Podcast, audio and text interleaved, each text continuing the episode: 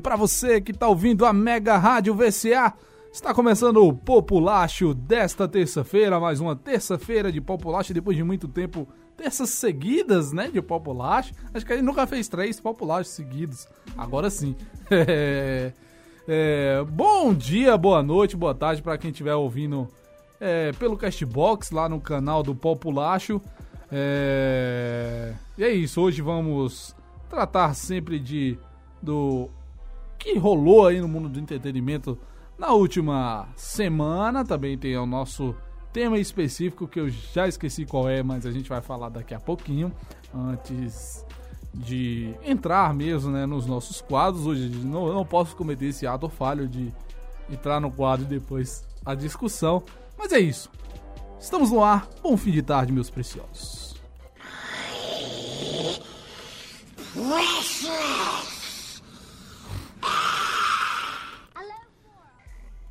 É, pois é, né? Aqui comigo sempre eles.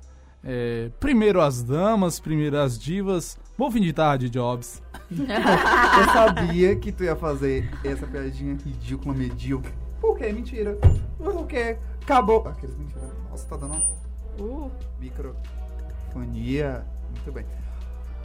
Boa tarde, bom dia, boa noite, boa madrugada, bom fim de tarde, início de dia. Não sei qual o momento, mas eu quero dizer o que que nesta terça-feira, nessa quinta-feira, nessa quarta-feira, porque eu não sei que dia você vai escutar esse programa, né? Então a gente chega como Cheguei, ah, ah, cheguei, ah, ah, cheguei, ah.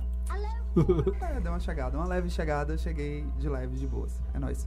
Bom fim de tarde também para ela, Jade Dias. Boa tarde, galera. Boa tarde, populacha. É isso aí, estamos começando mais um programa e vamos ver o que, que tem vindo aí. Bom fim de tarde também para ela, Isabela Maldenese. Bom fim de tarde, galera, ou bom dia, boa noite, boa madrugada, independente de Você onde escolhe, vocês né? Você escolhe. estejam. E já vou usar aqui a minha trilha que Lucas não colocou, né? Que vocês estão aí ouvindo esses babuínos bobocas balbuciando em bando. E espero que vocês se divirtam. Eu acho engraçado que eu acho que Isabela fica decorando essas coisas de balbuciando, balbuciando. Não, mas isso aí é uma fala fala de de Harry Harry Potter. Potter. Ah, perdão. Tal. James Weasley. Agora, nesse momento, Jobson levanta da mesa e sai do programa. Obrigado, foi um prazer. Com os três apresentadores me corrigindo. Me senti aqui um... Obrigado. Trouxa. É um trecho. Ai, meu Deus. Ah, esse eu sei, é, é do Harry Potter Adequado. também. Esse daí eu sei. E o que, que significa? Que é, trouxa é a pessoa normal. Que não é bruxa. Isso. É. Ah, toma aqui, querido. Isso aqui a gente estuda nesse bagulho, tá ligado, brother? É nóis. Tá. Eu queria descobrir muito qual é o microfone que tá me deixando com ódio aqui, mas vamos lá, né? Vamos para a nossa, o nosso tema, que justamente a gente vai discutir aqui agora. É, É, an- exatamente. A Ah. gente vai discutir o tema sobre reality shows. Mas a gente não vai falar só o- sobre reality shows. A gente vai falar sobre o brasileiro e os reality shows. Como os brasileiros, né, participam desses reality shows, conhecidos também como shows da realidade, show da vida, não sei. Show da E a gente É o e fantástico. é. esse tema surgiu o quê? Ontem à noite, por causa de quê? Quem assiste The Voice Brasil sabe o que, que a gente tá falando. Estamos numa fase do programa, até parece que eu tô dentro do programa, né? Estamos numa Estamos fase numa aqui, eu, sou eu e. Thiago Leifert, que o público decide entre os dois que batalham. E eu acho um pouco injustiça, porque tem muita gente que tem fã-clube que não merece na batalha, gente. A gente tem que analisar o quê? Gente, existe talento, todo mundo tá ali por algum motivo, né? Cantam bem, ok. Tirando o Draco. Mas tudo bem. Ai, gente, sério, me perdoa, mas ele é muito bonito, ele é bonito, beleza, ok. Mas de cantar, de, dos que estão lá na competição, eu falei, amigo, Gente, é porque existe talento e popularidade, né? É, Eu acho que o pessoal não tá sabendo diferenciar as duas coisas. A brasileiro não sabe votar, na verdade. Né? ah, não É. vota bem nas eleições, mas... Você, É, é, a gente não- você, não ele voto. olha pra aquele candidato e fala, hum, achei bonitinho, hum, é simpático. Não importa É, se a canta pessoa- bem, eu, eu se que é o muito que for. isso. Eu, Collor aprovou essa mensagem. Ah, mensagem. Essa Neves também. Mas é isso, a gente percebe, eu faço muito esse comparativo com os, os reality shows americanos, Tudo bem que alguns, é, os vencedores também não fazem tanto sucesso assim. Mas o que é avaliado, sim, é o talento mediante o, o programa. Se for um programa musical, realmente, se eles cantam bem, eles valorizam essa questão. Aqui o brasileiro, isso é ótimo. A gente, é, na vida pessoal, a gente se assemelha à história do outro. Isso é bacana, massa. Mas no reality show, gente, claro que a história de vida deve ser evidenciada, mas não ser critério para votar em tal fulano ou tal ciclano. Ah, fulano é pobre, eu vou votar ali. Fulano, aconteceu isso com o ciclano, ah, não sei o quê. Sim, gente. Talvez as pessoas não vão gostar do que eu vou dizer aqui, mas, independente da situação, vai ser uma coisa polêmica mesmo. Mas é um pensamento meu. História triste, todo mundo tem alguma pra contar. Se fosse assim, todo mundo ia contar uma história triste. Exatamente. Entendeu? Mas, claro que a gente tem as histórias mais tristes do que outras. Sim. Mas eu falo assim. Ah, fulano é pobre, fulano saiu de não sei aonde, fulano é assim assado. O povo vai, ah, bora votar nele por causa disso. Não, a gente tem que votar nele por quê? Por causa do talento dele. Ah, não, fulano cantou melhor do que esse clã. Bora vo- É isso. E isso, é, isso engloba todo, todos os reality shows. Se a gente for ver desde o Big Brother, o público, claro que a simpatia é um quesito. Porém, é, o público vota por, por alguma característica que acha bacana. Ah, fulano é, fulano é bonito, fulano é assim, fulano é assado. Entendeu? Falei tanto assim assado, ciclano, beltrano, muito. É, E Um vocabulário vasto. Vasto. essa discussão aí Jobs está tendo desde ontem de noite, que veio com, com as batalhas do The Voice. É, e não só ontem especificamente, né, mas outros dias também, e outras edições do The Voice, talvez desde sempre. Acho que só as duas primeiras talvez não pesou tanto isso. Mentira que a segunda foi aquele Sam Alves, né? Ele cantava muito. Cantava muito, mas o fã-clube dele era bem, Bem grande, grande. também, né? É, mas a da Ellen nem então. Mas enfim, é, não, acho que não pesou tanto quanto pesa, bem pesado nos últimos. Eu e Job estava falando aqui mais cedo sobre a questão também do Teló, que o Teló é queridinho. O Teló é, parece ser um cara maravilhoso, gente boa e tal. E a gente já consegue perceber que tem é, pessoas votando nos cantores escolhidos apenas por serem do time do Teló. Teló. E isso é chato, porque é difícil a gente falar de justiça ou injustiça, mas acaba sendo injusto. Porque muitas vezes o, o fator principal, um, um fator principal numa, numa, numa competição de música é a potencialidade, a qualidade Vocal. do é, vocal da, da pessoa, do artista. E que a partir do momento que você vota, porque ele é, ele é do time de Teló, que é legalzinho, porque ele é bonito, porque ele tem os olhos azuis, porque ele é louro, ele é gostoso, ele é entendeu? Você acaba sendo injusto com tanto com a pessoa que é votada, porque ela vai chegar longe e vai colher méritos de uma coisa que talvez na maioria das vezes ela talvez não colhesse se não fosse esses, essas variantes, né? E vai ser injusto com a pessoa que acabou pelo meio do caminho, talvez tendo o, um pouco mais de qualidade vocal, né? Então, é, o brasileiro, não é brasileiro só, acho que é o mundo inteiro. Tem essa mania, mas aqui no Brasil tem muito isso. E quanto mais a história de vida da pessoa é bonita, É difícil, é sofrida, na sofrida, mais o pessoal gosta de dar ibope.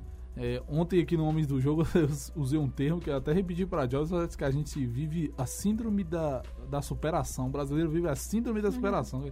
Tudo que é superação acha bonito, se solidariza. é, e a gente tá vendo isso em vários campos, né? Tem um campo aí agora que o cara recebeu uma facada e etc. É, mas, mas é isso, né? É, É, brasileiro chato. não sabe votar, né? Não, É, não é- sabe é votar como um todo. É complicado essa questão, principalmente em reality shows que envolvem alguma coisa de cultura, né? Seja você cantar, dançar, etc. Porque acaba que se você vota só na aparência ou vota só na história da pessoa, você também tá votando numa uniformidade de produto cultural. Porque acaba que quando você deixa de votar numa pessoa que tem talento, que tem um, um estilo diferente, que não tá é, dentro daquele padrão que já foi construído pela mídia, se você deixa de votar nessa pessoa para votar no padrão de sempre, você vai ter os mesmos, os mesmos produtos. E é o que a gente vê acontecendo de é, geralmente as pessoas que saem desses programas saem com um hit de sucesso muito bom, trabalhado exatamente na mesma linha que as outras pessoas da ação livre, né? No caso do The Voice. E aí, depois disso, a pessoa some, desaparece. É uma carreira que, que começa ali e acaba ali. Porque justamente porque não, não existe um, um, um, uma- um- alguma coisa a mais É naquela sempre pessoa. mais do mesmo. É sempre mais do mesmo e, e é aquela coisa. a- usamos tudo que tínhamos de você que agora e acabou. Quando uma pessoa de talento pode pegar, trabalhar aquilo dali de uma forma melhor, pode dar um, um tom diferente para aquilo e ter uma carreira, uma carreira muito mais é, longa e trazer mais para a cultura brasileira. Acho que a gente tem que, tem que fomentar a cultura brasileira e não mais de, de uma indústria que só repete clones o dia inteiro. É verdade. É isso aí, então vamos começar aqui os nossos quadros. É, Algo, algo mais a acrescentar, senhoras e senhores, senhoritas, senhoritos, se- senhoras e senhores, põe a mão no chão. Senhoras e senhores, pulem de um pé só. Tinha uma musiquinha assim, né? Não. Senhoras e senhores, põe a mão no chão. Senhoras e senhores, pule não peça. Senhoras e senhores, dê uma rodadinha e vá pro olho da rua. E se você tava pulando corda? É isso, é verdade. Nossa, eu nunca brinquei disso. Gente, eu não tive infância Realmente, nenhuma. muito baixo Eita. seu teor infantil. Nossa. A gente, ó, Quem sou eu pra falar de cultura? Eu tô me sentindo assim, inapta de estar aqui nesse programa agora. Vamos para o nosso primeiro quadro. As músicas que você não aguenta esperar o modo aleatório tocar. Aqui no Toca Pra Mim. É isso, galera. E a gente vai começar o Toca Pra Mim falando, trazendo pra vocês uma notícia triste. Acho que é, muita gente ficou. comentou sobre isso na internet, inclusive. Que foi a morte do nosso querido Mr. Catra. O Brasil está órfão. O Brasil está órfão, né? Porque metade da população brasileira É era filho. filho dele. E o Mr. Catra, tadinho, ele, ele morreu de câncer. Tinha aquela sua risada icônica, né? Inclusive, aproveitar aqui pra dizer que já me encontrei com o Mr. Catra no aeroporto uma vez. Verdade, eu lembro dessa foto. Lembra? Eu procurei essa foto loucamente, não achei, mas a história é engraçada porque eu tava pra em- embarcar quando eu ouvi a risada. E na mesma hora, o brasileiro ele é treinado pra reconhecer a risada do Mr. Catra. Eu ouvi de longe, quando eu virei, tava ele vindo de lá, cheio de, de equipe, não sei o que lá, e, e vindo e rindo, porque era um, um cara feliz, era um cara bastante alegre. E eu tive que entrar, a moça me chamou, falou: Não, moça, já estamos atrasados. Entrei não pude abraçar o Mr. Catra. Fui o avião todo, não tive que desligar, nem pude avisar minha família que eu tava tendo que lidar com essa depressão de não ter abraçado ele.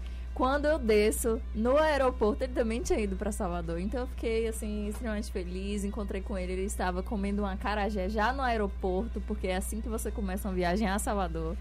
Me abraçou, muito feliz, perguntou se eu conversou comigo um pouco ali e eu saí, então assim, marcou minha vida. E essa pessoa maravilhosa deixou o nosso mundo no domingo. Muito triste. É, ele era principalmente conhecido pelo trabalho no funk carioca, mas também já esteve envolvido no rock. Inclusive lançou trabalhos voltados ao estilo com os Templários. Quando ele estava em hospital no coração, no quando ele estava em São Paulo, no Hospital do Coração, tratando justamente desse câncer de estômago que que foi o, o causador, o né? causador dessa morte, né? O Mr. Catra, o Wagner Domingues Costa, ele nasceu em 5 de novembro de 68 e estaria completando 50 anos de idade em menos de dois meses. Nos anos 80, em parceria com Primo Preto, Mr. Catra fundou a gravadora independente Rap Soul Funk, que, além do selo, também atuava na moda e organizava bailes funks e shows de hip hop tanto no Rio de Janeiro quanto em São Paulo. Em toda sua carreira foram lançados oito discos de estúdios voltados ao funk, hip hop e samba. No rock, em 2016, ele lançou um disco chamado O Retorno a de Jedi, com o nome de Mr. Catra e os Templários. Além da carreira na música, Mr. Catra também era conhecido pela sua vida pessoal, já que tinha nada mais, nada menos do que 32 filhos. É, Bem pouco. Bem pouco.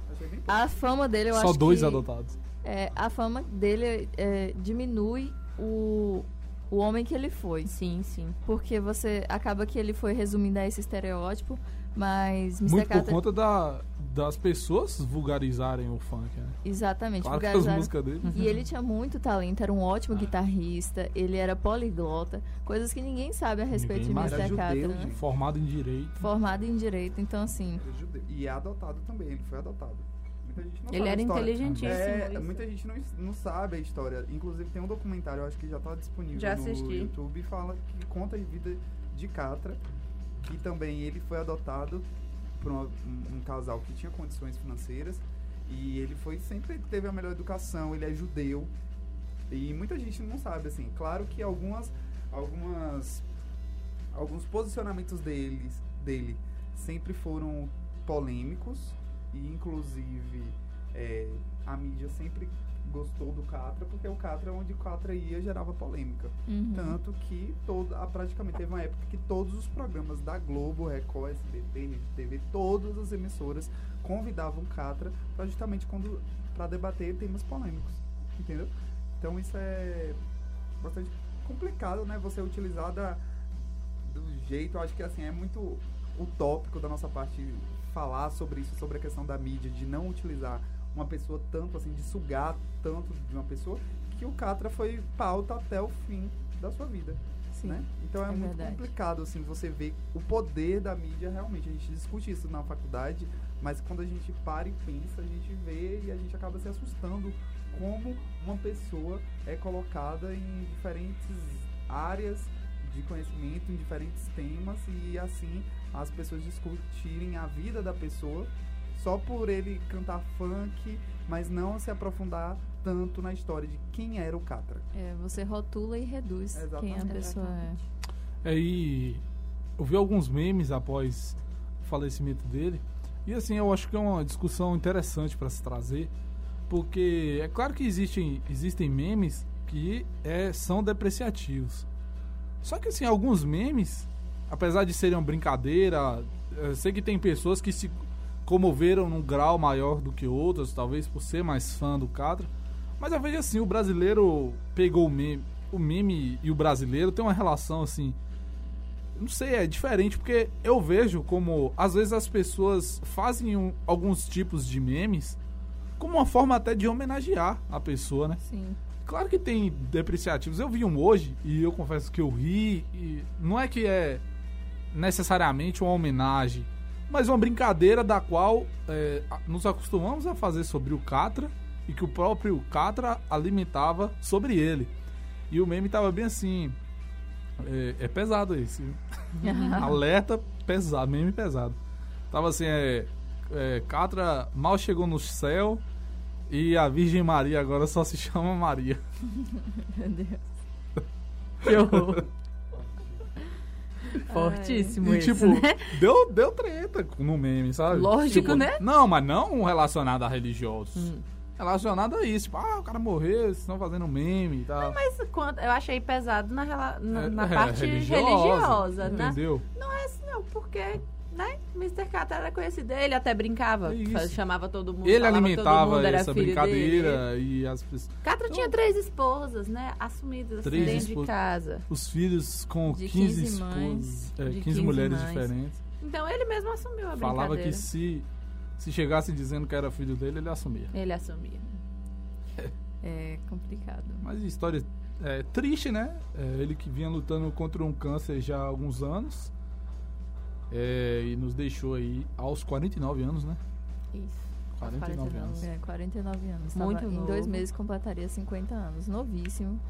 É, acho que eu falo por todos do Popular, acho que a gente deseja é, força à família e luz para quem acredita ao espírito de Catra, onde quer que ele esteja. E seguindo ainda também nessa questão triste de morte, é, vamos falar agora de Mac Miller, que é um, um rapper muito famoso, inclusive, que morreu também nesse final de semana com apenas 26 anos, após uma aparente overdose. É, após isso, Miller foi celebrado por diversos colegas da indústria que destacaram seu talento E o primeiro relatório que diz respeito à execução das músicas dele é, mostra um avanço, um aumento de, de streams absurdo. Ele pulou de 32,5 milhões de streams no dia 7 de setembro contra 3,04 um dia antes. Então, assim, um aumento de 970% de, de, de pessoas ouvindo a, as suas músicas, né? Ele que já estava ele teve seus grandes hits, né? Já tinha tido alguns grandes hits, mas que agora não estava tava meio parado. E teve essa, essa recente popularidade, né? As cinco músicas mais escutadas. Inclusive fica as indicações para quem tiver a fim de conhecer o Mac Miller e não conhece.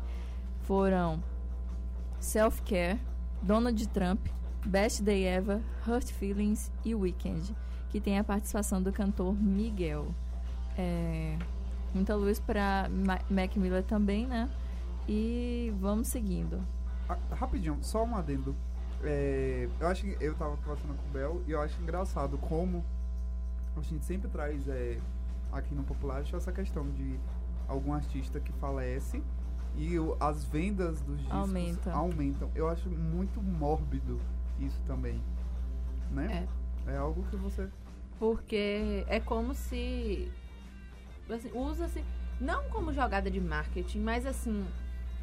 Bomba a carreira da pessoa só porque ela morreu. Como se ela fosse. Como se ela tivesse sido sempre um artista maravilhoso que todo mundo gostou. E aí. Assim. Pode ser até desconhecido, mas só porque morreu dá um boom. Eu acho. É, isso, é, isso é uma mídia, coisa muito estranha. No próprio jornalismo, é, morte sempre vende demais. Uhum. Então pode ser assim um artista que não seja nem tão relevante, morreu, é, vira destaque. E uma vez que vira destaque, começa-se essa caçada por, por dinheiro atrás de música, de direitos autorais, quem é que vai ficar com isso. Então, assim, realmente existe uma. Sempre existiu e, e cada dia parece aumentar ainda mais essa esse, essa comercialização da morte, né? Você acaba que lucra em cima da morte do, de outras pessoas. É triste, mas não vejo um futuro muito diferente pra gente, infelizmente. Eu não sei, acho que acontece muito, mas acho que tem outras variantes também, né? É, a própria, é, às vezes, assim, o, normal é que faleçam cantores mais antigos, por conta da, do passar dos anos. Então, alguns faleceram, não é alguns casos que a gente tem como Michael Jackson, que acho que foi o, o exemplo que deu um boom em relação a esse crescimento, mas alguns outros cantores falecem, às vezes a, a juventude não conhece por ser um cantor que fez sucesso em tempos passados, etc. Então, tem esse aumento por conta de uma curiosidade que é despertada, óbvio. Acho que também tem da parte humana da pessoa. Eu lembro até um texto que nossa professora Élica passou pra gente, da Eliane. Brum, que ela fala sobre os ídolos. É, como, como, como é a relação cantor, é, é, é, é, no- cantor e, e fã, ídolo e fã.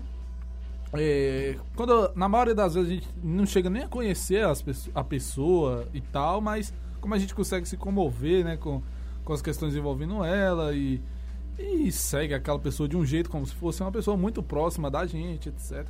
E acho que fa- faz parte também da, da questão humana da, das pessoas.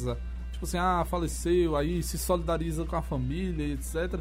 Sei lá, né? A única forma que tem é essa, vamos ouvir música do cara É, e vira tal. uma, vira uma, acaba uma celebração à vida que a pessoa teve. Um Eu lembro que tributo. quando o David Bowie morreu, gente, foi um, um, um baque pra mim. Eu, eu não conseguia, é, não era uma questão de, ah, porque morreu eu, eu passei a ouvir mais. Mas, por exemplo, a questão do Bowie, ele produziu Lazarus todo estando doente sem que ninguém soubesse e é uma um, você percebe a dor e as situações que ele estava passando nas letras na, na música do Lazarus e você mesma coisa aconteceu comigo quando Chester Bennington do Linkin Park se suicidou.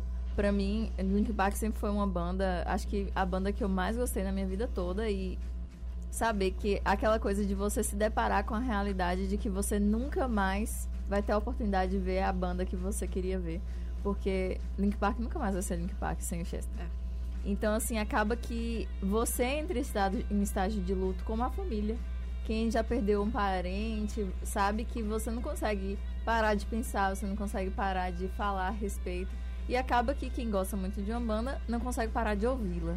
Então, muito do, da, da- do aumento de audiência nesses momentos também é por conta desses fãs que se sentem desamparados nesse momento e só tem as músicas do artista para recorrer. É, e agora vamos falar de coisa não tão boa, mas um pouco mais ah, feliz do que isso, né? O Paramore anunciou que não vai tocar mais o hit Misery Business em nenhum show. É, isso foi agora, dia 7 de setembro, é, que eles tomaram essa importante decisão. É, tocando em casa, na cidade de Nashville, a vocalista Hayley Williams anunciou antes de tocar o hit Misery Business que essa seria a última vez que a banda mostraria a música em um bom tempo. Ao falar a respeito, ela lembrou: Essa é uma escolha que fizemos porque sentimos que deveríamos. Sentimos que é hora de se afastar dessa canção um pouco. Isso vai para cada decisão ruim que nos trouxe até aqui. É para todas as coisas vergonhosas que podemos ter dito no passado, mas que não assumimos e crescemos. É a letra de, de Miser Business, né? Apesar de não falar abertamente em nenhuma declaração. É... O veto provavelmente veio porque a própria Hayley Williams não se sente mais à vontade com a letra que fez o Paramore explodir e colocou o grupo no, no mapa em Riot, né, que é o disco lançado em 2017, da qual, do qual a canção faz parte. É, a canção, do ponto de vista da autora, é, é, a letra mais ou menos conta a história de uma menina que tinha interesse em outro cara, em um cara, e quando foi se aproximar dele, é, uma outra menina se interessou primeiro. É, eles estão juntos, se- é, essa outra menina e o cara se apaixonam, namoram, tem um relacionamento que não dá certo. E uma vez que se separam, a Hayley, no caso que é a cantora, vai até ele e tem um relacionamento e meio que ela jogando na cara da outra menina. Ele gosta mais de mim, não- você não teve essa chance e tal. É, depois de oito longos meses, né, que na, na canção que acontece essa separação, e aí, num trecho da canção, ela chega a dizer a frase: Uma vez uma puta, você nunca será mais nada. Desculpa, mas isso não irá mudar. Em 2015, a cantora Hayley Williams falou sobre como não se identifica mais com a abordagem de uma mulher contra a outra por causa de um homem e também como uma forma que ela escreveu essa canção, né? A declaração é a seguinte: Misery Business não tem letras com as quais eu consiga me identificar sendo uma mulher de 26 anos de idade. Eu não me identifico com ela há muito tempo. Essas palavras foram escritas quando eu tinha 17 anos de idade e eu não admito que e eu admito que tinha uma cabeça bem fechada. É, não se sabe até quando vai durar esse, esse período em que o Paramore não tocará mais Misery Business ou se a banda pode, por, por algum tipo de razão, né, vontade, trocar a letra.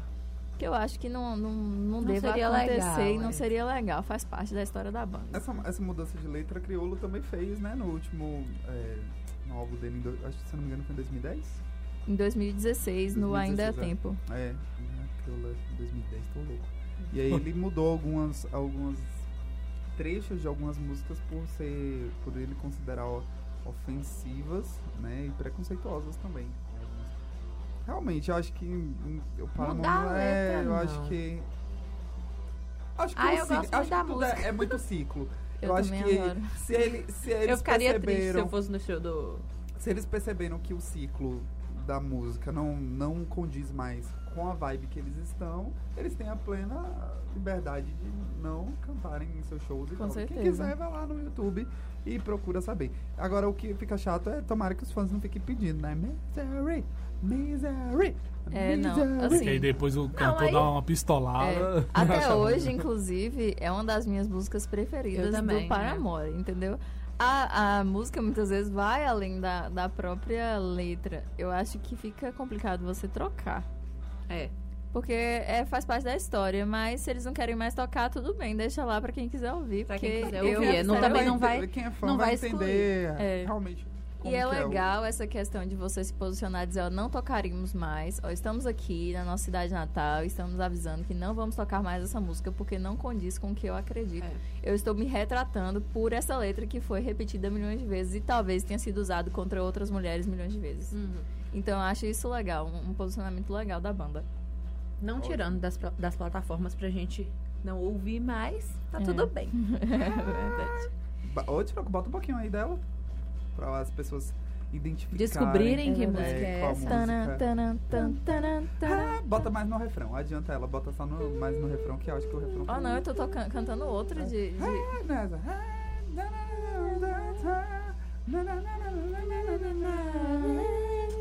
Eu amo que a gente canta muito inglês. Muito.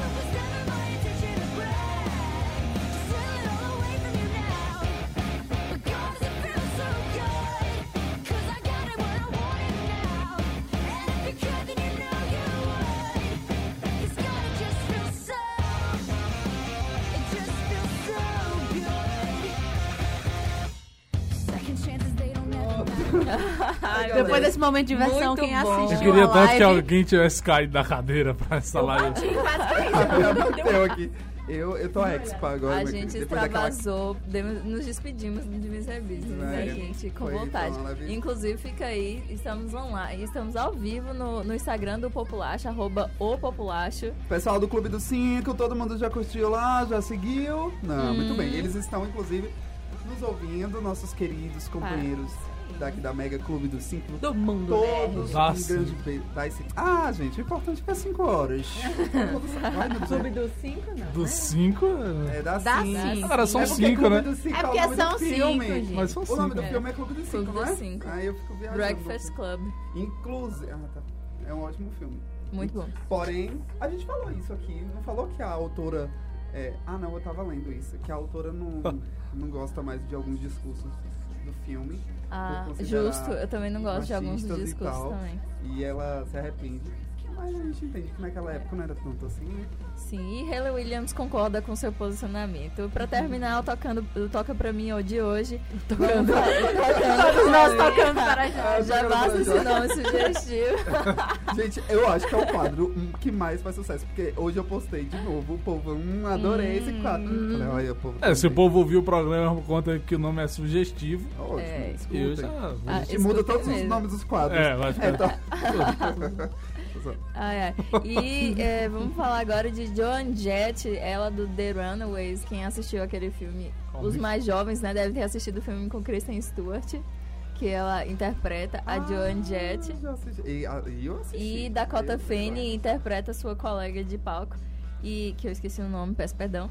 E aí, agora a discografia da cantora, ela tá aparecendo no serviço de streaming pela primeira vez.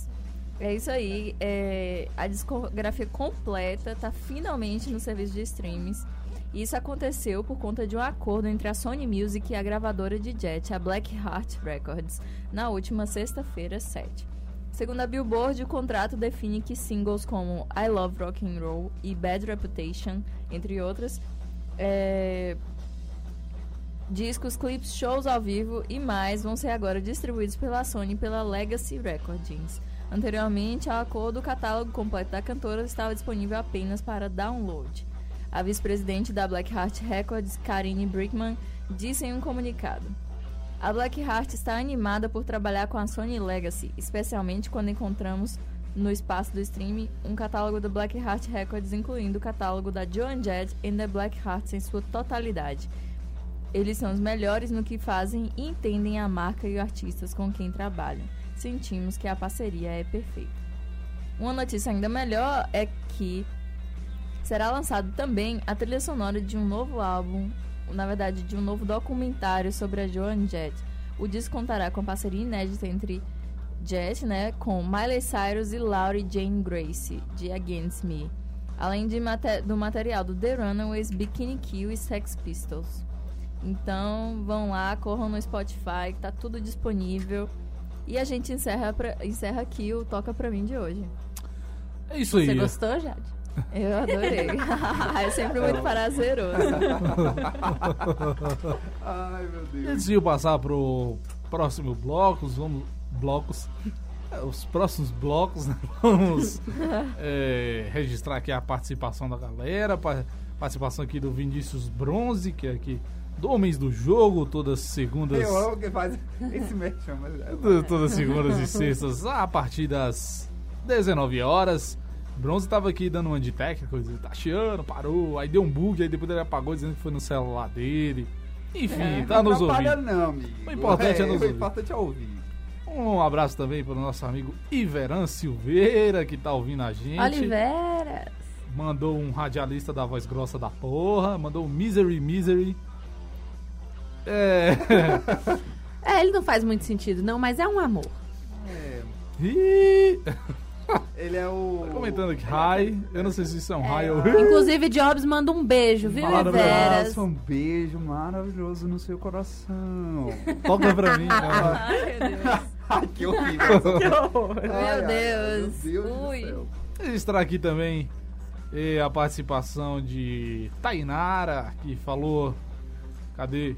Proélica e Eliane Brum sendo citadas, que fofinho. Eles são os fofos, né? E fofos. Élica e Eliane Brum são Lucas só tem essa cara de, de ogro, mas na verdade é um ursinho fofo. Como eu disse, como eu disse, eu estou divulgando essa frase. Lucas Tinoco só tem essa cara de ogro, mas por dentro é um ursinho. É um ursinho muito Vamos falar isso em todos os programas. Inclusive, você poderia pegar a abertura de ursinhos carinhosos e trocar Ah, do My Precious. Mais exatamente. Os Precious. ursinhos carinhosos estão aqui pra ajudar. Se precisar, é só chamar. Pronto, já salva esse áudio de Jade Ah, cantando. não, esse Viu? é o áudio. Não, você tem que tirar pra gente usar. Tá bom. Do, do, quando estiver no Por Pro- favor. É, o Felipe Ribeiro também mandou aqui rainhas falando de Élica e Eliane Brum, e eu tenho certeza que ele quis se referir a vocês. A Jobs também, né? É, Eu acho Todos nós. até não, Obrigado. Ah, Obrigado. Hoje, hoje, obrigado, Brasil. Hoje, hoje, isso é uma honra pra mim. E um beijo também para nossa coleguinha Tamires Lênis, que falou: um- é, o programa já começa com trilha sonora de Harry Potter em remix. É isso, né? Oh, exatamente, eu Só gosto tem- dessas referências. Somos todos referenciados em referências que um dia já foram referenciadas. Até porque Jobs entende muito de Harry Ah, Potter. amo. Amo Harry Potter e Game of Thrones estão ali. É. ó. Mentira, Harry Potter, Game of Thrones. Eu já ia falar, você não compara, não.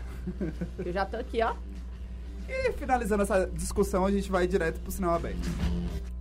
Sintonize no melhor da TV, porque aqui na Mega, aqui na Mega, o sinal é aberto. É, chegou a hora do quadro. Eu sempre esqueço que eu tenho que esperar a trilha. Perdão. Por isso, dois segundos de trilha. Pronto, agora eu vou falar. Mas eu sempre esque- esqueço dessa trilha. A gente vai adiantar aqui, dar uma corridinha, né? Porque a gente tem que ter um horário e a gente Pra passou. né? cumprir. Um horário a sei lá, né? Levamos bronca e a gente não quer ser demitido, né? Exatamente. Mas é só, a gente atrasou só 40 minutos no programa passado. Eu acho isso um absurdo. Foi Foram tudo, você é 20. louco, é, foi Foram 20 que a gente Começou chegou. Mas atrasado. acho que Exatamente. começamos 20 minutos A gente, atrasados, verdade, então, a gente começou 20 minutos. na a culpa não teoria, foi nossa. A culpa hora. foi. Temos do aí atraso. ainda mais ou menos uma hora e vinte de programa, então tá- Ótimo, tá, não, tranquilo, é tá só todo tranquilo. mundo dar uma adiantadinha, eu vou adiantar aqui. Começo falando sobre o Domingão do Faustão toda semana. Sim, falo das claro. É você- Ô, louco, bicho! Pois é, é porque sempre acontece alguma coisa. Eu acho que Fausto Silva ele fala, eu preciso estar no Populacho. e Preciso aí, da pauta, ele precisa é. mesmo. Ah, eu tenho certeza que sim. Porque o Flávio Canto, que é aquele ex-judoca e também apresentador, ele ainda tá apresentando, acho, o- o- alguma coisa no- na casa, no Globo. Eu não na Globo. sei. Antes Tinha o ele já- Corujão, ele né? Tá, O Tio Corujão perdeu pro. Pra Thiago Leifert, né? O Corujão não? Não, Corujão. Thiago Esporte. sempre teve. Ele e Corujão Caio. não. Ah, não, foi Central da Copa. Central da Central Copa. da Perdão, perdão. Tem perdão, muito perdão. tempo isso, viu? Exatamente. Sempre foi o Thiago. Perdão, viu? Ah, não, tudo bem. I'm é so só- sorry, Ele não honey. queria, ele não queria É. ofender sua É, família. mas também não. Sim, e o Flávio Canto, ele já participou da Dança dos Famosos. E ele causou uma revolta no público do Twitter, porque o Amstel é o melhor público off the Sim, world, melhor sim, rede sim. social. Tem um Porque- pessoal burro pra porra. Não, Em que todo nada. lugar, né? Exatamente. É, melhor do que os outros. Mas Melhor, eu- muito é melhor do que você vai comparar Twitter e Facebook, Twitter, pelo amor. Perto do povo burro do Facebook, dá um... É verdade. É. Porque até os chatos são mais inteligentes no Twitter. né? Não, isso Pelo é menos mais engraçados. É, É. é verdade. E ele, né, que também já participou do Dança dos Famosos, foi convidado para avaliar as apresentações, que foram as apresentações femininas. Só que a opinião dele provocou uma grande polêmica em quem assistia, né? Porque é, questionaram os critérios que ele adotou. É, as críticas começaram após a avaliação dele para a Pamela Tomé, que é a atriz que está nessa novela das seis, Orgulho e Paixão, que inclusive é uma ótima novela, eu adoro fazer essas coisas assim, e que está chegando ao fim. E ele justificou dizendo que não daria um 10 para ela, pois prometeu para si mesmo que não entregaria nota máxima na primeira apresentação. Ai. Aí ele disse. Eu odeio gente assim que Ah, fala, ai, não vou avaliar. Ah, não vou Professor- avaliar com nota máxima porque eu não vi os outros. Mas você não que precisa fala avaliar. assim, Ah, tá. Eu não dou 10 pra ninguém. Eu só dei 10 uma vez na minha vida. Aqueles professor chato, ah, me É. poupe, melhore. acho. Não, melhore. o pior, gente, é porque ele já participou. Ele sabe a tensão, Uhum. ele sabe que pode acontecer alguma coisa, ele sabe que ser primeiro a, a se apresentar Sempre é uma o tensão pior, maior. Porque realmente muita gente vai com esse, esse critério, vai ficar na cabeça dele. Ele fala isso. Eu mesmo, se eu fosse. Se eu fosse Pelo, pelo menos escondesse, É, né? Esse velho. critério Aí ele joga isso. Eu mesmo, se eu tivesse lá, eu já fechava a cara. já ia ficar assim, ó. Não, não gostei. E aí ele manteve sua, sua, essa promessa, né? E deu 9.7. Nossa! Né? Ai, nem pra dar 9.9. Não foi nem o nove. 9.9, também acho. foi o 9.7. Eu ia ficar bolada com esses três décimos aí. Aí ele, ó, a, a afirmação dele. Difícil, né? Eu já estive desse lado aí, vocês voaram. Eu prometi pra mim mesmo o seguinte, que eu não ia de- começar porque eu queria ver todo mundo, mas talvez essa seja a maior nota de todas. Como é que eu vou falar que não foi 10, entendeu? Mas eu prometi que não ia começar com 10. Eu dei 9.7, mas só por esse motivo, porque pra mim foi incrível. Eu vou ver todo mundo. rodou, rodou, rodou, não disse nada. Não disse Eu nada. vou te dar 9.7 por causa que eu, Porque eu é sou o meu cuzão. 10 é o 9.7. É, e Veran aqui tá falando que parece aqueles professores chatos de antropologia e filosofia do direito. Acho que ele quis mandar Ah, eu também acho. É. Eu não sei, eu não tenho filosofia do direito. Não sei quem Antropologia, Não, Antropologia, são talvez os a gente concorde um é porque pouco. Iveran é meu colega. Tá liberando. Aquele professor de filosofia do direito que hoje alterou a nota de um aluno e falou que não ia alterar das outras porque ela foi a única a reclamar. Então, só ela que acertou a questão, entendeu? Mesmo que os outros que também marcaram a alternativa também estavam certos. Mas ele falou que só ia mudar dela. Nossa, Isso é gente. injustiça, Antropologia né? do aí- direito. Isso, porque eles estão falando de direito. né? Filosofia do direito. Nossa, Exatamente. Mas Estão é. de bem ditador da parte dele. E aí, continua, voltando pra aqui, né? Pra esse assuntinho, né? Ah, tem que, E aí, nas, rede- nas redes sociais, é, o povo desceu a lenha, inclusive o arroba Zamenza do Twitter, vou dar agora pra falar arrobas. Falou, perdão, mas que moral o Flávio Canto tem pra dar 9.7 pra alguém? Foi um dos piores dançarinos desse programa. E achei forte. Eita! Achei forte. Meu Hashtag Dança dos Deus. Famosos. E aí, é, o arroba do norte underline, eu, tô- eu adoro que eu, falo- eu tô me sentindo igual naquele negócio. É, né? Depois o processo vem. né? Do no... Ah, se ele Bem botou na rede social. É verdade, é verdade. nada. Aí ele, o do norte falou, e aí Flávio Canto, qual é a sua nota? Bem, eu achei muito bom, mas eu acho que os outros casais foram melhores, fluíram melhor. Pelo menos é o que eu acho. Nota 6,5. Melhor dia. Então, muita gente odiou. odiou essa participação do Flávio Canto. Mas também é mais uma vez, né? Tudo bem, a justificativa dele foi ruim. Mas vamos dizer que a justificativa dele fosse outra. E ele tivesse dado nota baixa, normalmente jurado que vai pro, pro Dança dos Famosos dar nota baixa, todo mundo reclama também. Mesmo que seja Ô, bem gente, fundamentado, Eu acho entendeu? assim, olha, Ah, eu, ele participou. eu eu tenho- acho que eu ia Não. colar com 9.9 10. Eu não, ele uma- não tô falando que a justificativa dele foi boa, a justificativa dele foi bosta mesmo. Não era pra ele ter falado aquilo, não. Mas eu falando assim, que o povo, quando não é o povo que julga, apesar que na Dança dos Famosos também, mas o povo reclama quando a, quando a nota é baixa. Só porque é famoso, tipo assim, é carismático, tá ali dançando. A obrigação é de dar nota E boa. Ai, voltando pra gente. esse, essa... Ah, pode Eu acho o seguinte, que nota, você tem que dar uma nota justa. Exatamente. Tem gente que dá. Eu, eu odeio quando senta lá 10, 10, É, 10. exatamente. Não foi 10, gente. Pelo amor de Deus. Pel- pelo menos a comissão técnica tem que dar uma nota justa. É, o porque que eu se tá ali, são profissionais daquilo. Por- e o que eu acho muito? É, muita gente fala, ah, mas a Xuxa tá lá apresentando o Dance Brasil, que é uma imitação. Gente, é o mesmo formato. É o Dance, a, a Record comprou o direito da Indamol, que é o Dance VC Stars. With the Stars. Isso.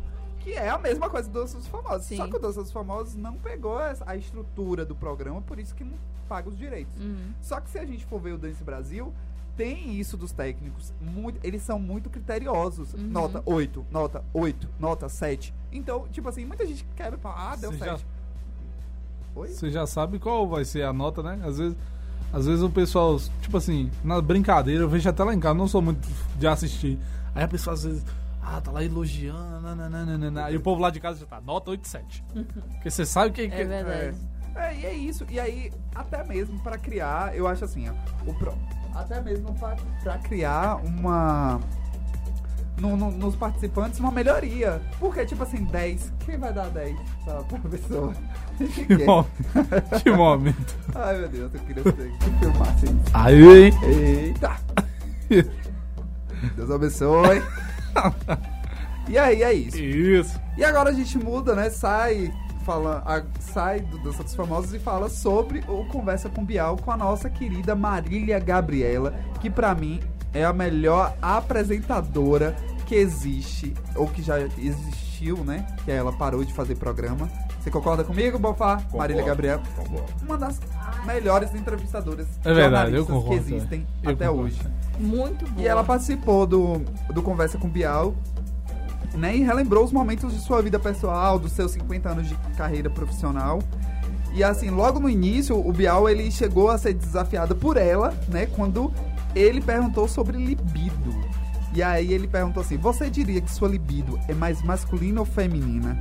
E aí a Gabi, como eu amo as respostas Ai, dela, ela respondeu. sei que coisa boa. Que pergunta esdrúxula. Então, vou falar mais claro. Mulher que tem libido de homem tem uma atitude de chegar junto, de dar cantada, de pegar. Retrucou Bial. Aí ela. Com todo Sim, seu machismo." não nego, nunca neguei. O jogo não é esse. O jogo não é esse, mas ela falou, não, não- não- deu uma patada com bom humor, né? Tipo assim, "Ah, o jogo não é esse. E aí, é, ela também lembrou do início de carreira, ela participou do Jornal Nacional, contou que ela foi repórter sem nenhuma experiência, saudades, saudades não, que a gente ficou quatro anos dentro da universidade, a gente quer oportunidades, né? É, ela procurou o diretor do Jornal Nacional e pediu uma vaga. Ela disse que no primeiro dia, como estagiária, faltou um repórter e aí ela pediu pra entrar no lugar desse repórter e aí foi quando começou a carreira dela. Também foi conversado sobre a questão do feminismo. Nossa querida Jade aqui, maravilhosa. É, e ela afirmou que não enxerga os homens como seus rivais, mas disse que o mundo ainda é desigual no que diz respeito à diferença de gênero. Acho, achei pontual. Ela é sempre muito sensata. É, é, é uma questão isso. É, essa, essa. É aquela questão que a gente sempre fala aqui no programa, quando a gente traz esse assunto do feminismo, é que a, as feministas, elas não buscam a superioridade masculina, né? Não é isso? Feminina. Feminina. Ela, a, femi- Ela- a feminista ela não busca uma superioridade feminina, ela busca uma igualdade. Exatamente. E uma vez que a mulher tem sido diminuída perante ao homem por anos, décadas, acho que desde, Desde de que, desde Adão e Eva, se é que você acredita em Adão e Eva. Então, de- ela- a gente vai precisar de um impulso a mais. Então a gente quer salário igual, quer destaque, quer. Então é basicamente isso, essa questão de que o feminismo quer domar os Domar os homens ou a mulher ser, ser superior é discurso de machista que quer deturpar a- o movimento. Ou religioso extremista. Porque Também. também, tem, tem essa questão. Tipo, é muito. A muito mulher horrível tem que ser subserviente ao homem. Sim. Ai. Bom, tá em casa, fazer finalizando- comidinha, lavar roupinha, amigo. É, pouco mesmo. É, finalizando, ela, medi ela contou né, que mediou um debate político na primeira campanha, depois das eleições diretas de 89. E na época na Band, ela afirmou que teve um- uma crise de choro devido à insubordinação dos candidatos em frente às câmeras.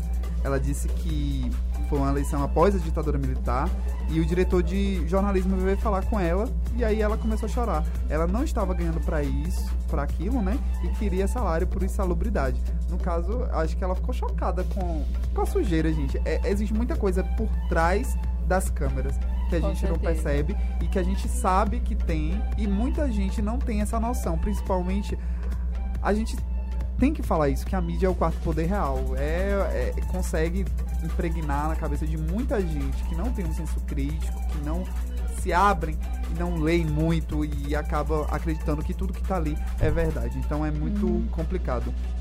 Eu apoio totalmente a Marília Gabriela, acho ela uma puta de uma jornalista. Ela parou de apresentar, é, até porque ela quer seguir também na, na área de atuação. Ela também já fez várias novelas, séries, peças. E eu acho que é um direito dela. Ela já foram 50 anos de carreira. Também acho que tem uma Com hora. certeza. que Livros escritos. É, ela, ela, ela viveu, e eu acho corretíssimo mesmo. Ela viveu e vive a vida que ela quer como dona do, do destino, como dona do próprio destino. Então, é, acho que o ideal é que ela, ela siga, né, siga pelo caminho que preferir. Visto que é uma mulher muito poderosa e que é, não, não é um- só uma atriz, não é só uma apresentadora de programa, como muita gente diz, né? Ela é uma mulher, ela é uma jornalista formada, com livros publicados Exatamente. e boa ela, sorte. ela apresentou a, a TV Mulher, né? A TV Mulher, meu Deus. A Mulher, o programa Mulher. Mulheres, alguma coisa assim, que Uhum. foi na época também considerado de grande choque, porque era apresentado por mulheres em, plena, em pleno horário é, comercial, em pleno horário de grande audiência. E que imagine você ter várias mulheres apresentando, discutindo temas como sexo, temas que eram de grande tabu naquela época. E o que eu acho impressionante também quando ela apresentava os, pro- quando ela apresentava os programas de entrevista, como os entrevistados se sentiam livres e à vontade de falar dos mais variados temas sem partir por sensacionalismo. E eu acho isso incrível, principalmente. Uma habilidade dificílima de, de, de você conquistar, não é? Porque você tem que fazer com que seu, seu entrevistado esteja é, tranquilo para dizer o que você quer que ele diga. Exatamente. E não o que ele quer falar, que é o que acontece muitas vezes. Inclusive, Marília já esteve envolvida em algumas polêmicas de pessoas que foram até o programa dela que não, que não queriam é, falar sobre X ou Y assuntos e, e ainda assim falaram. E de pessoas que se recusaram nesse momento. Então, assim, é, você. A habilidade, eu acho que o, o jornalista, uma das principais habilidades dele é da entrevista porque você não escreve um texto sem entrevistar ninguém, você não, não montou a matéria sem entrevistar ninguém. E é a principal habilidade que o, jornalista precisa treinar e Marília é uma das melhores dos melhores exemplos para qualquer um que queira ser jornalista. Exatamente. Então, pra você, inclusive, assistam as entrevistas de Marília Gabriela, ótima. inclusive, vê a de Madonna. Você já viu essa entrevista que ela entrevista a Madonna e Madonna tá bem blasé com ela?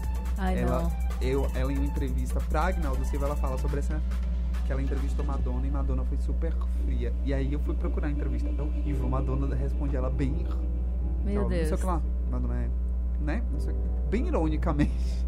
Ela disse que foi a pior entrevista dela. Minha, a, pra mim, a melhor entrevista de Marília Gabriela é a entrevista com Ludmilla, naquele é, bate- bate-papo, jogo rápido, em que ela pergunta um medo, esperando uma, uma, uma resposta bem profunda, né? Que é o que todo mundo diz, ai, o medo da solidão, não sei o que lá. Não, Ludmilla virou o medo de cair e me ralar toda.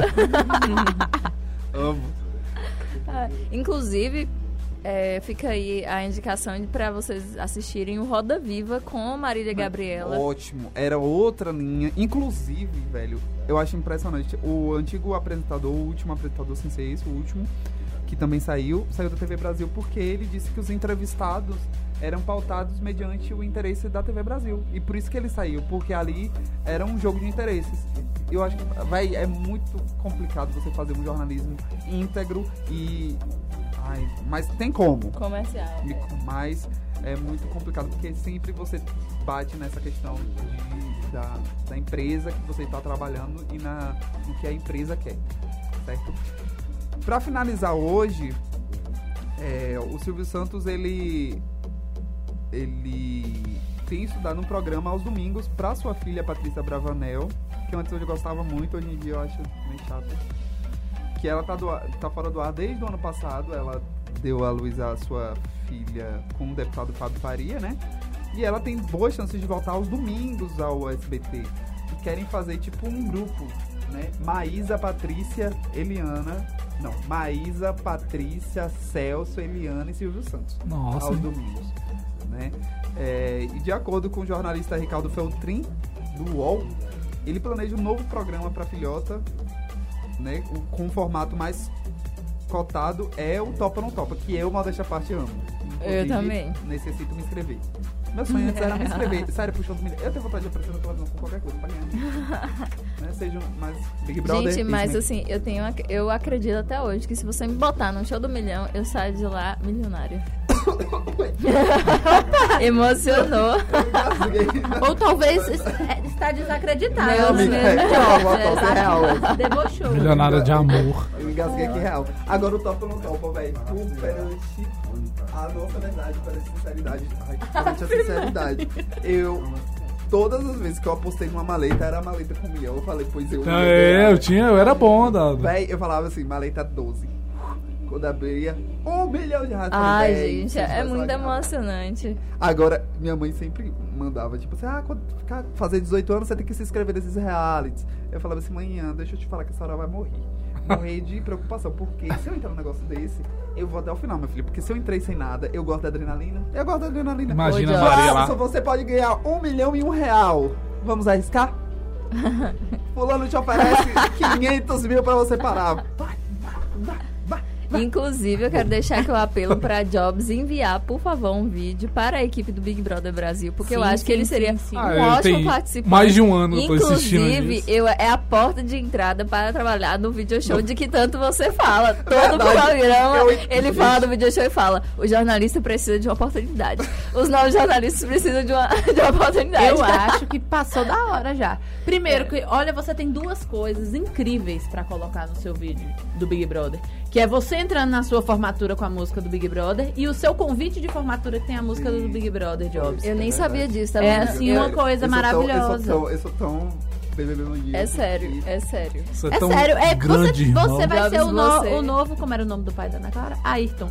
Não, Porque cara, repreendi. Ah, ele, não. não, Ah, ele não, entrou, não, ele entrou no Big Brother porque ele era muito fã, não é isso? É, Então, é você Eu quase no Big Brother. aqui Não, na- em cima de Isabela agora. desejo, Não. Pô. gente, calma. Mas, gente, não ó. o próximo Ayrton insuportável da casa. Eu falei. eu- Vai ser a barraqueira. Se eu, ia ser barraqueiro um pouco. Imagina barraqueira. você brigando lá com a mulher e Maria. lá de- é o perfil da, da...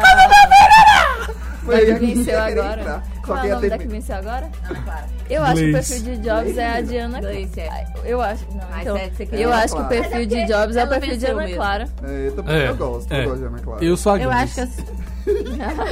Ana Clara e Gleice aqui. Ai, insupo- Ai, inseparáveis, amiguinhas. Que lindas.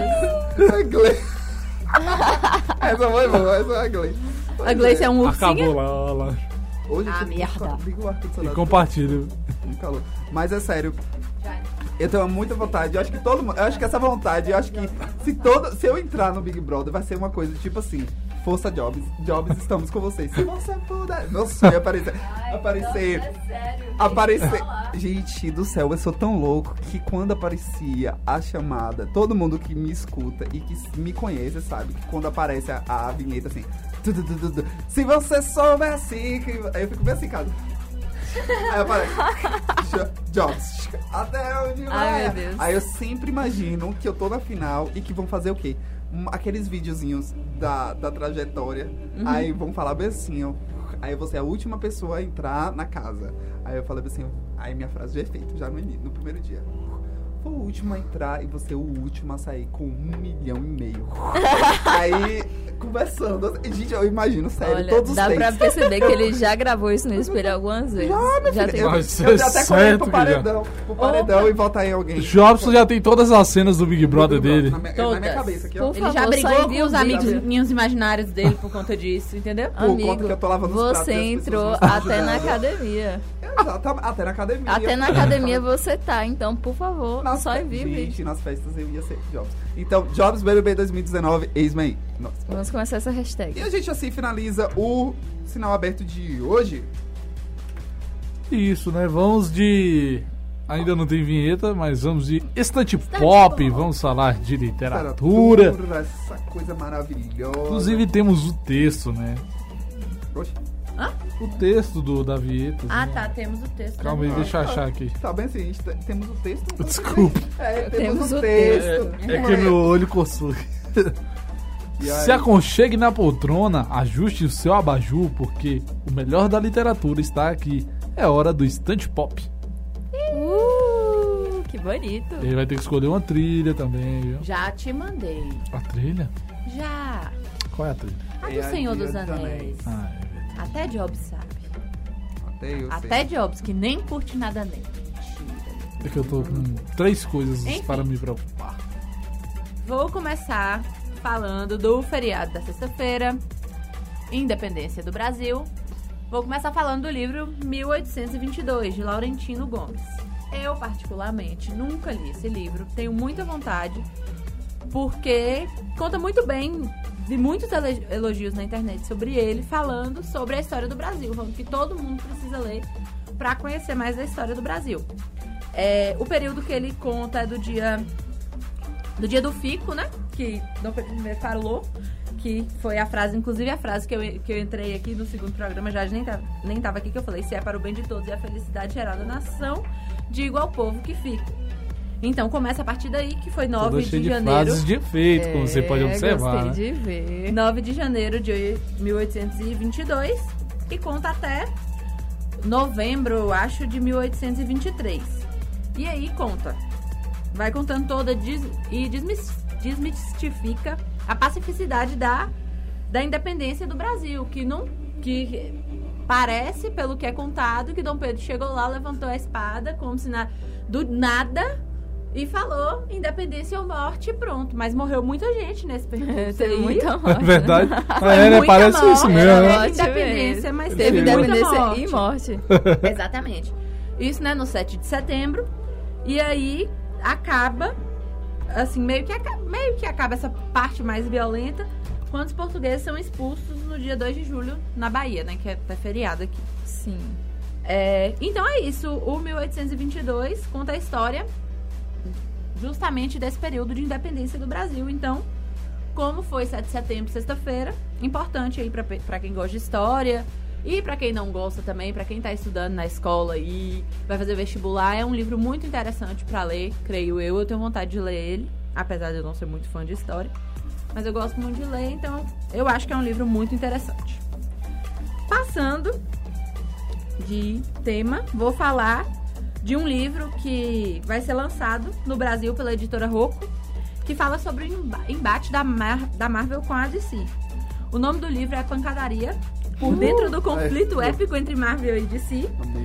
E é um livro que vai, vai falar justamente sobre isso, sobre a guerra, né? Verdadeira guerra travada entre os fãs Sim. de um e outro, que defende, assim, fe- ferreiramente, assim, ferroneamente, que um é melhor que o outro, e é uma briga, e a Marvel é muito melhor que a DC.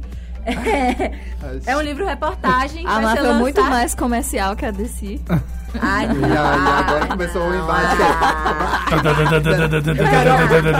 E agora? Ah, não, é, eu, eu prefiro a Marvel mesmo. Eu sou fã do Homem-Aranha e acabou. Inclusive, eu durmo com o edredom do Homem-Aranha, então eu gosto um pouquinho.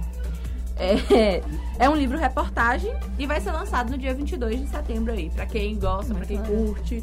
Eu achei bem legal, assim, a, a iniciativa, né? Que é pra, vai atingir os dois públicos. Com Espero certeza. que eles não sejam, né? Não pendam pra um lado pra, né? É, tem que ser que- imparcial. assim, Já que Mas é a imparcialidade não A existe. DC e a Marvel. é, não Já existe, né? Isso é. Isso é mim. Mas tentar ser o máximo, né? Mas eu acho que, falando aí desse negócio, eu falei da Marvel, mas é brincadeira. Realmente a Marvel é muito mais comercial que a DC. Os filmes da Marvel são muito bem mais produzidos que os da DC.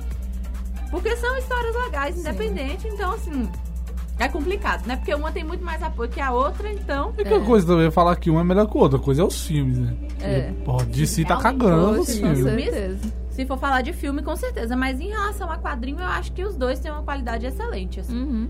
E aí vai do personagem também que você se, Identifica. se identifica. E aí você vai olhar por cada personagem, né? Enfim, vamos passar para o próximo livro, que eu vou falar, esse aqui eu já li. O Orfanato da Senhorita Peregrine para Crianças Peculiares, que também tem o filme. Só que o filme, na verdade, foi só... O Tim Burton, ele leu os livros e se baseou nos livros para fazer o filme. A história do filme é muito diferente da história dos livros, muito diferente mesmo. E o primeiro, tanto que o primeiro, pra quem já assistiu o filme, o primeiro livro termina no momento em que a senhora, que o, o, ah, eu esqueci o nome. Acho que o, o lá o do mal, que é, que é representado pelo Jackson. Samuel Jackson. O primeiro livro acaba ali, quando ele chega pra buscar a senhorita Peregrine. Aí eles tentam salvar e aí muda e ainda tem mais um livro até Alerta chegar naquele, spoiler. naquele, hã? Alerta spoiler. Sim, não, tô falando que ainda tem mais um livro até chegar no final do filme, tipo, passam dois livros depois, então é muita história. E o Mas, principal é o que faz o, O Hugo Jacob é o que faz o, o, o- o Hugo Cabret. A história é assim: o Jacob, o avô dele, Abraham, Abraham Portman, ele conta essas histórias pro neto, né, que é o Jacob.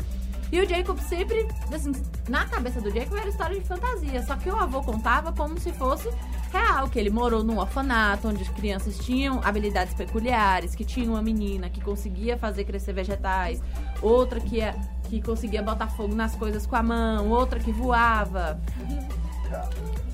Então, assim, é uma história bem de fantasia mesmo. Pra quem gosta, eu mesmo gosto muito de fantasia, eu gostei muito do livro. Apesar de ter muita ponta solta na história do orfanato da senhorita Peregrine, é uma história muito legal. É, a, é, o escritor leva muito bem aí a história. E aí tem os. Os, os vilões são, no caso, os etéreos, né? Que tentaram ali buscar Os. Tentavam Fica calado o tempo Eu adorei essa metáfora. os etéreos que eles, eles tentam a vida inteira se tornar imortais. E aí, num experimento que eles usam as Imbrines, que no caso é é a senhora Peregrine, que ela é um, um personagem bem emblemático, assim. Ela passa aquela segurança toda pras crianças. Quem e faz tal. a Senhorita Peregrine é a Eva Green. né? Eva Green, exatamente. Grande atriz. meu O grande atriz. Green. O filme é legal, os livros são excelentes, então assim, fica a dica aí pra quem quiser ler, porque é uma história muito interessante, de verdade. E assim, o menino busca é, ir atrás da história, porque o avô dele falece, isso aí tem na, na descrição do livro, então, assim, ele meio que fica desesperado, querendo saber em busca do avô. E ele vai na cidade, aí ele descobre tudo, ele entra naquele mundo daquelas crianças que são realmente diferentes. E assim, é muito interessante a história do livro. Muito, muito interessante. Leiam. E vou passar pro quarto livro agora, que é um livro bem antigo, assim. Não me recordo o ano. Eu li quando eu era muito nova. Não era indicado pra minha faixa etária, inclusive, mas foi quando eu comecei a tomar gosto pela leitura e era o, livro, o único livro que minha mãe tinha. Então eu li, eu tinha uns 12 anos. Quem tem 12 anos não lê esse livro. Pessoal, assim, dos 16 pra cima, que tá beleza. 1982. Não. 1982. Ah, tá. Foi o livro? Foi. É porque. Ah, não, é porque eu confundi. tá, 1982. Então, Ela, não, 1822, Ah. eu falei foi o primeiro. É, eu, eu pensei isso, é porque. Confundiu. Foi mal, Jones. Então. Feliz Ano, Ano Velho é um livro de Marcelo Rubens Paiva. Ele é um romance autobiográfico de um menino de 20 anos que ele tá lá no, no auge da juventude dele, ele bebe muito, fuma uma maconha, pula de cabeça num lago e fica tetraplégico. Nossa. Então o livro conta a história dele no hospital. Tipo assim, todos os ganhos. Quando ele descobre que ele ficou tetraplégico, quando eles começam a levantar a. Porque tem todo um processo até ela conseguir sentar ele, né? Vai levantando de pouquinho em pouquinho. Aí ele vai contando, tipo, essas conquistas de ver a Gretinha, a primeira parte da porta, depois conseguir ver um pedacinho da janela e ver o céu de novo. E nisso ele vai contando as experiências dele, as experiências com namorada, experiência com família, de sexo, droga, não sei o que. Por isso que eu falo que não foi muito propício pra minha idade ler. Mas eu li numa boa. Muito bom o livro. Esse é, esse é muito bom, de verdade. Ah, eu gostei. É muito legal a história. eu gostei, Inclusive, eu ler. não tenho, porque na época que eu li, uma menina que estudava comigo me pediu emprestado e nunca me devolveu o livro. Devolve Renata. Então, não, é, na verdade é Lua o nome dela. Devolve meu livro, Lua. Luana, na verdade. Eu tenho até o, sobre, essa- até o sobrenome, mas não vou falar. É, Mas enfim, me devolva a porcaria do meu livro, porque eu amava ele, ele ainda Porque Jade quer dura. emprestado. Jade quer emprestado. Então, Inclusive. mas o livro é maravilhoso. O. Como é o nome do, do Marcelo rapaz? Rubens Paiva. Rubens Paiva, ele é um dramaturgo, né? Ele, ele- quem puder também tem ele tem outros livros publicados e também tem a trajetória dele também no ramo da comunicação, no jornalismo, e etc, e no Sim, mundo sim. das artes, na verdade. Então quem puder também se interessa por essa área. O pai dele também, pode. era bem famoso, Bem relacionado a isso também. Então é ótimo. Também você já faz um gancho, né? Já pega assim, a história dele. Então. Isso, esse livro é muito bom, de verdade. Então acaba por aqui o Estante Pop, trouxe quatro livros mais uma vez. Fica aí de dica pra quem gosta de fantasia. Leia O Orfanato da Senhorita Peregrine. De- O segundo é Cidade dos Etéreos. O terceiro é Biblioteca de Almas. Então leiam, muito bom. Muito boa trilogia. E Feliz Ano Velho também é um livro muito interessante. Muito, muito, muito, muito mesmo. Chegou o momento de ficar atualizado sobre games na Mega. É hora do Checkpoint. Momento do programa que Jobs mais ama. Pega água pra mim, Jobs. Pega água pra mim. Ó, nossa querida Lohane tá aqui. Olha só que milagre! Milagre Lohane. Nunca mais. tchau. Lohane manda oi. Lohane vos salva. É. Agora pronto, virou. Agora. Vamos de checkpoint, vamos falar de games. Hoje bem rapidinho. Afinal, Jobs era pra demorar pouco e demorou para um cacete. Começando com Shadow of the Tomb Raider, é, o último, último game aí da trilogia, é, que vai ser lançado no próximo dia 14, então tá muito perto, né? Daqui três dias é, lança o jogo. É, inclusive, saiu um trailer ontem do, do Shadow of the, of the Tomb Raider. É, e tá assim, meu Deus do céu, mamma mia, minha Nossa Senhora do céu. Que jogo espetacular que parece ser. É, o jogo deu o trailer da ênfase ali a, a história do jogo, que é Tomb Raider normalmente tem histórias muito aprofundadas, né, histórias muito legais. A exploração, que também é outro outro detalhe de todos os Tomb Raider, desde o primeiro lá não não sei nem se era do Play 1 primeiro, se não antes. É, jogos cu- cuja exploração era sempre uma das coisas que todo o fã do game sempre preferiu fazer. E claro, o combate, né? O combate, por que não? É... Combate, né? O combate, tudo tem combate. A pancadaria, a porradaria. No caso da, dela, pode ser com flechada, com tiro, não sei, né? Ela é, ela é eclética quanto a, a isso. É o Último, último. violência que é. ela pratica. O último. O último game, né? Vai contar aí. é, ela vai mostrar Lara Croft, né? Que é a principal. Indo atrás da Trindade, que tem artefatos que podem causar o apocalipse no mundo. É, durante o game, né, ela vai passar por várias cidades é, da Amazônia peruana, em locais do México, para impedir o desastre maior. No caso, é o apocalipse. Então, é, quem quiser, busque aí o trailer do game, que tá espetacular. E eu acho que todo mundo que gosta de game acompanha o site que é a Voxel. o Voxel, não sei o que, que é. É, mas eles avali- avaliam né, vários games e tal. E Shadow of the Tomb Raider ganhou nota 100, nota máxima da galera da, da do Voxel. É, então o jogo tá perfeito na, na avaliação deles, né? Deu nota máxima. É, só pra vocês terem uma ideia, já usando como gancho, que eu não esperava, mas uns, eu vou usar como gancho, é o Pro Evolution 2019, né? Que foi lançado na, no último dia 31. É, e tem também a avaliação do, do- da Voxel. E eles ganharam 90 pontos. é, tanto para PC quanto para Xbox One. É, pontos positivos eles colocaram como detalhes de estádio, clubes licenciados, o Campeonato Brasileiro licenciado, que é uma coisa que a gente já trouxe aqui, principalmente depois de a Konami ter perdido os direitos da UEFA Champions League, é, os novos dribles e animações que deixam o jogo mais realista, a Liga Master que continua uma experiência complexa e divertida, e os ajustes na iluminação que deixaram o jogo mais bonito. Os pontos negativos são a falta de licenças, ainda é um problema. É no caso assim, né? É, detalhes de estádios e clubes licenciados são um dos pontos positivos no caso dos times que tem isso. Por exemplo, a gente tem o Palmeiras, que o clube e o estádio é licenciado. Então o Palmeiras joga lá no Allianz Parque, então o estádio é igualzinho, etc. Barcelona, com o Camp Nou, não são muitos os times que tem isso. É, e a falta de licença ainda é o grande problema do Pro Evolution Soccer. E a narração e comentários que precisam de ajuste, segundo eles, alguns defeitos aí na, na narração e comentários que eu não sei quem é que tá fazendo o do Pro Evolution Soccer. Não sei se ainda é o Mauro Betting, mas era o Mauro Betting e não sei quem era o outro. Era o Milton Leite, é, eu acho que era.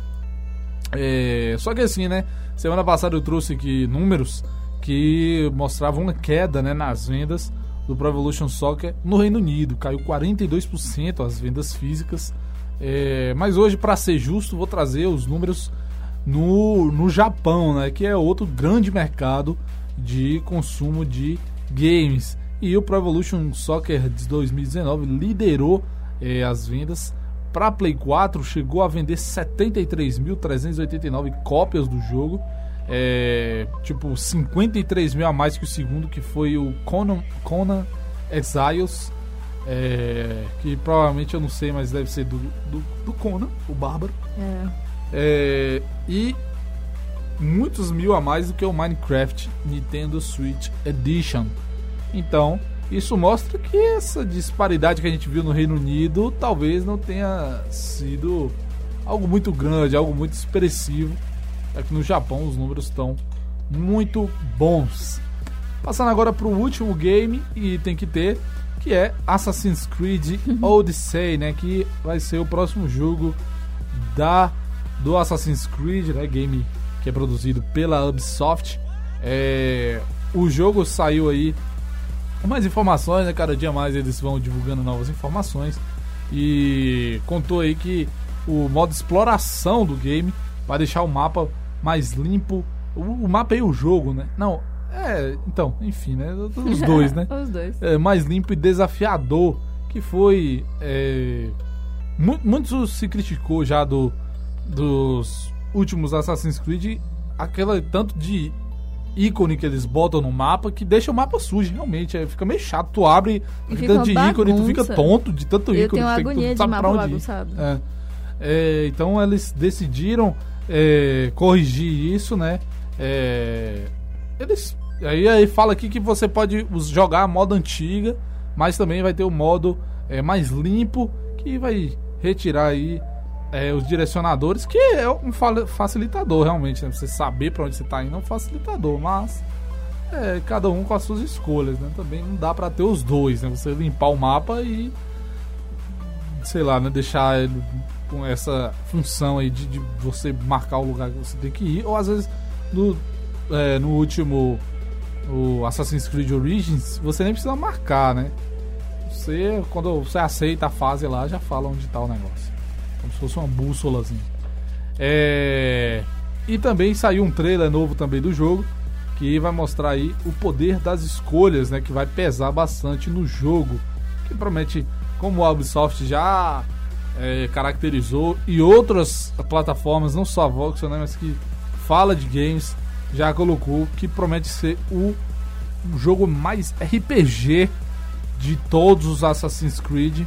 É, com, com isso, né? Suas escolhas vão pesar muito é, no desenrolar do game. É, mas é isso, né? Checkpoint foi rapidinho, como eu falei. É, vamos fazer um, um intervalo rapidola, porque eu preciso tomar água e eu acho que não só eu, mas todos os meus coleguinhas aqui. Então não saia daí, já já a gente volta com mais Populacho.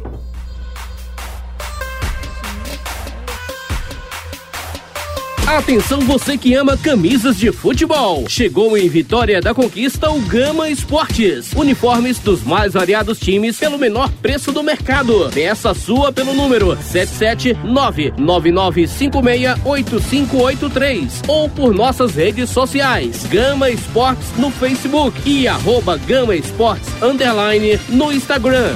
Gama Esportes, excelência em artigos esportivos.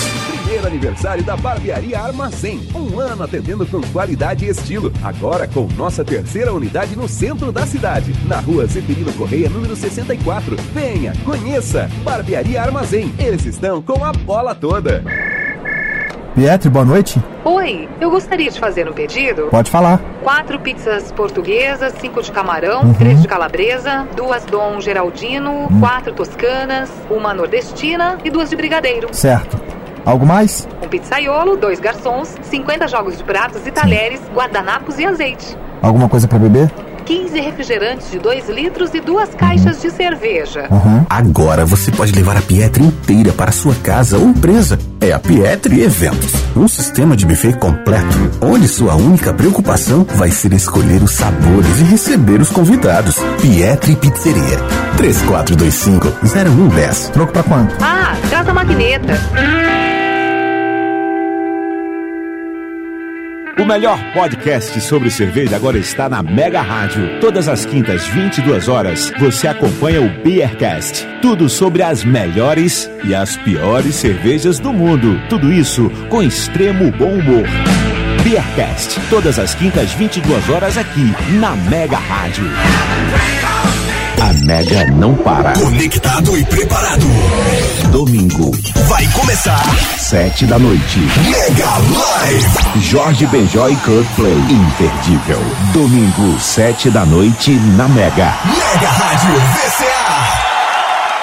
Atenção internauta, quarta-feira, dia 12 às 6 da manhã, aqui na sua Mega Rádio, estreia o programa Pense e Repense, uma mensagem de fé, amor e esperança para o seu coração. A apresentação Pastor Luiz Antônio. Pense e Repense, uma realização da Igreja do Evangelho Quadrangular. Estreia quarta-feira, dia 12 às 6 da manhã, aqui na sua Mega Rádio, uma web diferente. Continue ligado na Mega Rádio VCA. Pra ouvir muito mais. Atenção internauta, de domingo a domingo, a partir das 5 horas da manhã, na Mega Rádio VCA. Seu dia vai começar com o melhor da música cristã. Mega Gospel, um programa para lhe oferecer um momento de paz e tranquilidade nas primeiras horas do seu dia. De domingo a domingo, a partir das 5 horas da manhã, na Mega Rádio VCA. Mega Gospel, um momento de paz e tranquilidade nas primeiras horas do seu dia. Tenha certeza que ele ama muito Já tá todo mundo falando porque sim. E você está esperando o que pra fazer parte desse movimento da Skin, Skin, Skin? Porque eu tomo cerveja no copo de requeijão. Porque faço promessa pro meu time ser campeão.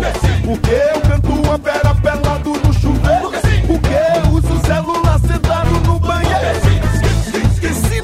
na sua cerveja alguém perguntar por que skin, já sabe, né? Porque sim. Beba com respeito e moderação. A Mega Rádio vai levar você ao continente dos sons. Domingo, quatro da tarde, tem Kalimba, uma viagem pela música da África com toda a sua diversidade étnica e cultural em seus diversos estilos musicais. Kalimba, a música da África, continente dos sons. Domingo, quatro da tarde, aqui na Mega Rádio, uma web rádio diferente. Alô, ouvintes da Mega Rádio, aqui quem fala é Valdo Costa. Sábado, a partir das 8 da noite, você vai curtir os melhores flashbacks.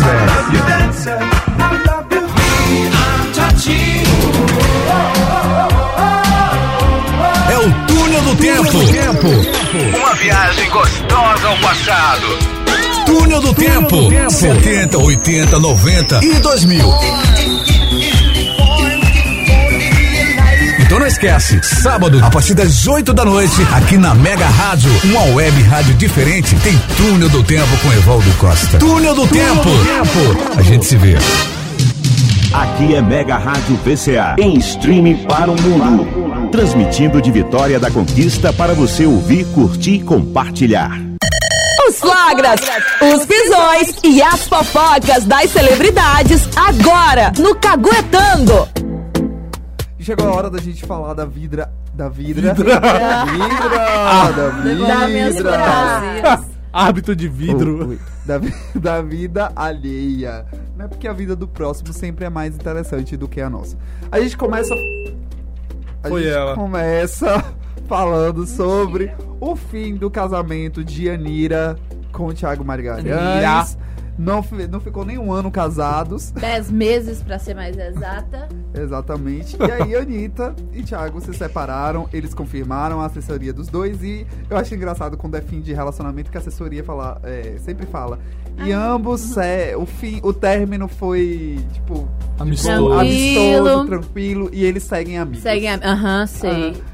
E outro detalhe, segundo o jornalista Léo Dias, que é a nossa base de todas as fofocas diárias. Sonho de Joab. Inclusive, o Léo Dias teve um caso aí de. Sim, vamos falar, calma. Ah, Segura a falar. periquita aí. Siga- Sabe, eu não gosto de me tirar desse programa. Só que eu te admiti, eu te, eu te demito. Aqui não. A decisão não é só sua, meu bem. Tem Exatamente. duas pessoas aqui. aqui são três feministas. Aqueles bem, nada bem. É, duas e, e Jobs. Três feministas. Adorei. Exatamente. Mas, sim, aí o que aconteceu? Não, tá. É, mas o que aconteceu? É, ele tá falando de Anitta, não foi? Foi. Falando com o Thiago Magalhães. Léo Dias afirmou que o fim do casamento deles foi porque o Thiago ele queria uma vida familiar. Luxuosa. É, Não. não, familiar que eu falo assim, ele queria também uma filha. Caseirinho, uma vida, é, quer blá, filhos tal, e que a- pela carreira dela. E também ele te, te- tem, né, um estilo de vida muito luxuoso. Ele é herdeiro de um frigorífico, se não me engano. E aí- Você no JBL. não sei, ele é herdeiro de um. S. de- não, JBL, a caixinha de música. Ele é herdeiro de uma empresa de turismo. Agora, eu, agora eu acertei. E a Anitta é muito povão, a gente percebe. Ela é, de, ela é de Honório Gurgel, meu amor. Ela não precisa disso. Exatamente. Ó, vem. Isabela gosta de. Os memes. Ela repete isso o tempo todo. É E porque aí- é isso, entendeu? Ela é povão, ela não quer saber de, de luxinho e de ficar mostrando pros outros que ela tem dinheiro. acho. E a Anitta é insuportável em vários Luxinho não, é sentidos. luxinho. O que, que, que- Mas, seria ela, luxinho? mas nesse sentido aí, ela não, não quer saber disso mesmo, não. Ela pega os amigos dela lá da época que ela morava na favela, leva tudo pra casa dela e. Ela é muito assim. Essa parte aí é uma parte bem legal de Anitta, que ela não, não abandonou as raízes e nem tira onda em cima das pessoas que conviviam com ela antes. Então isso é bem legal e realmente não condiz com o estilo de vida dela ser uma pessoa muito luxuosa, assim, que gosta de ficar mostrando que tem muito dinheiro e diz que, inclusive, ela já saiu da casa e tá morando com a mãe, Com a né? mãe, exatamente. E outro detalhe. Luxinho, eu gostei de luxinho, adorei luxinho. O que, é luxinho? Isso é luxo já é muito, né? Luxinho. Um luxinho, um carrinho importadinho, assim. Básico. Bem caro. Luxão. Uma casa de 5 milhões de reais. É, o Thiago, ele, inclusive, brigou com um dos melhores amigos da Anitta, que é o Vitor Sarro, que é humorista, né? E ainda na época que eles brigaram, ele, o Thiago ainda estava casado com um artista, e o Léo Dias afirmou, né, que os dois se estranharam e brigaram na frente de todo mundo, fazendo que, com que os demais amigos de Anitta passassem a se revoltar com a maneira de que ela era tratada por Thiago. Segundo o que foi divulgado lá no SBT, o ex-marido de Anitta pisava demais na cantora. E esses foi um dos também fortes motivos que contribuíram para a separação. Achei ridículo da parte dele. Uhum. Aff, cara chato. E ele aprendeu a. Ele não. Antes ele não gostava muito de se expor, mas também quando começou, ele também. Tudo ele se. Sim, ah, criou verdade. Twitter, respondia todo mundo. Não, ah, também. Acho que chega um momento que. é, chega. Inclusive. Peraí, essa notícia eu não tava nem no script, mas eu vou falar, porque a semana passada a gente falou de Mel Maia e ela curtiu uma viagem com o namorado e fez várias fotos do casal. Essa, essa, essa notícia é pra Jade. porque ela curtiu o feriado com o namorado Eric Andreas e passou o final de semana em um hotel fazenda no Rio de Janeiro, né? E aí, os seguidores sempre falando que chipa um casal, que tal. A Larissa Manoela tá na Disney, né, com o namorado. Pra variar, aí né? o ex-namorado dela, o Thomas Costas, comentou na foto dela, saudades, ponto. Eita. Saudades da Disney. Saudades, eu falei, gente, meu Deus do céu. Gente, que horror. Mas é verdade, todo mundo que. É certo. Namorou com a Larissa Manoela, você vai pra Disney, entendeu? A gente continua... Tanto que o namorado dela postou uma foto e colocou, né? Na legenda, aconteceu mesmo. Aconteceu, verdade. Ele colocou. Eu achei muito engraçado da parte dele. A gente falou de Léo Dias e ele utilizou seus stories, né, em uma famosa rede social, que eles veem que todo mundo já sabe, né?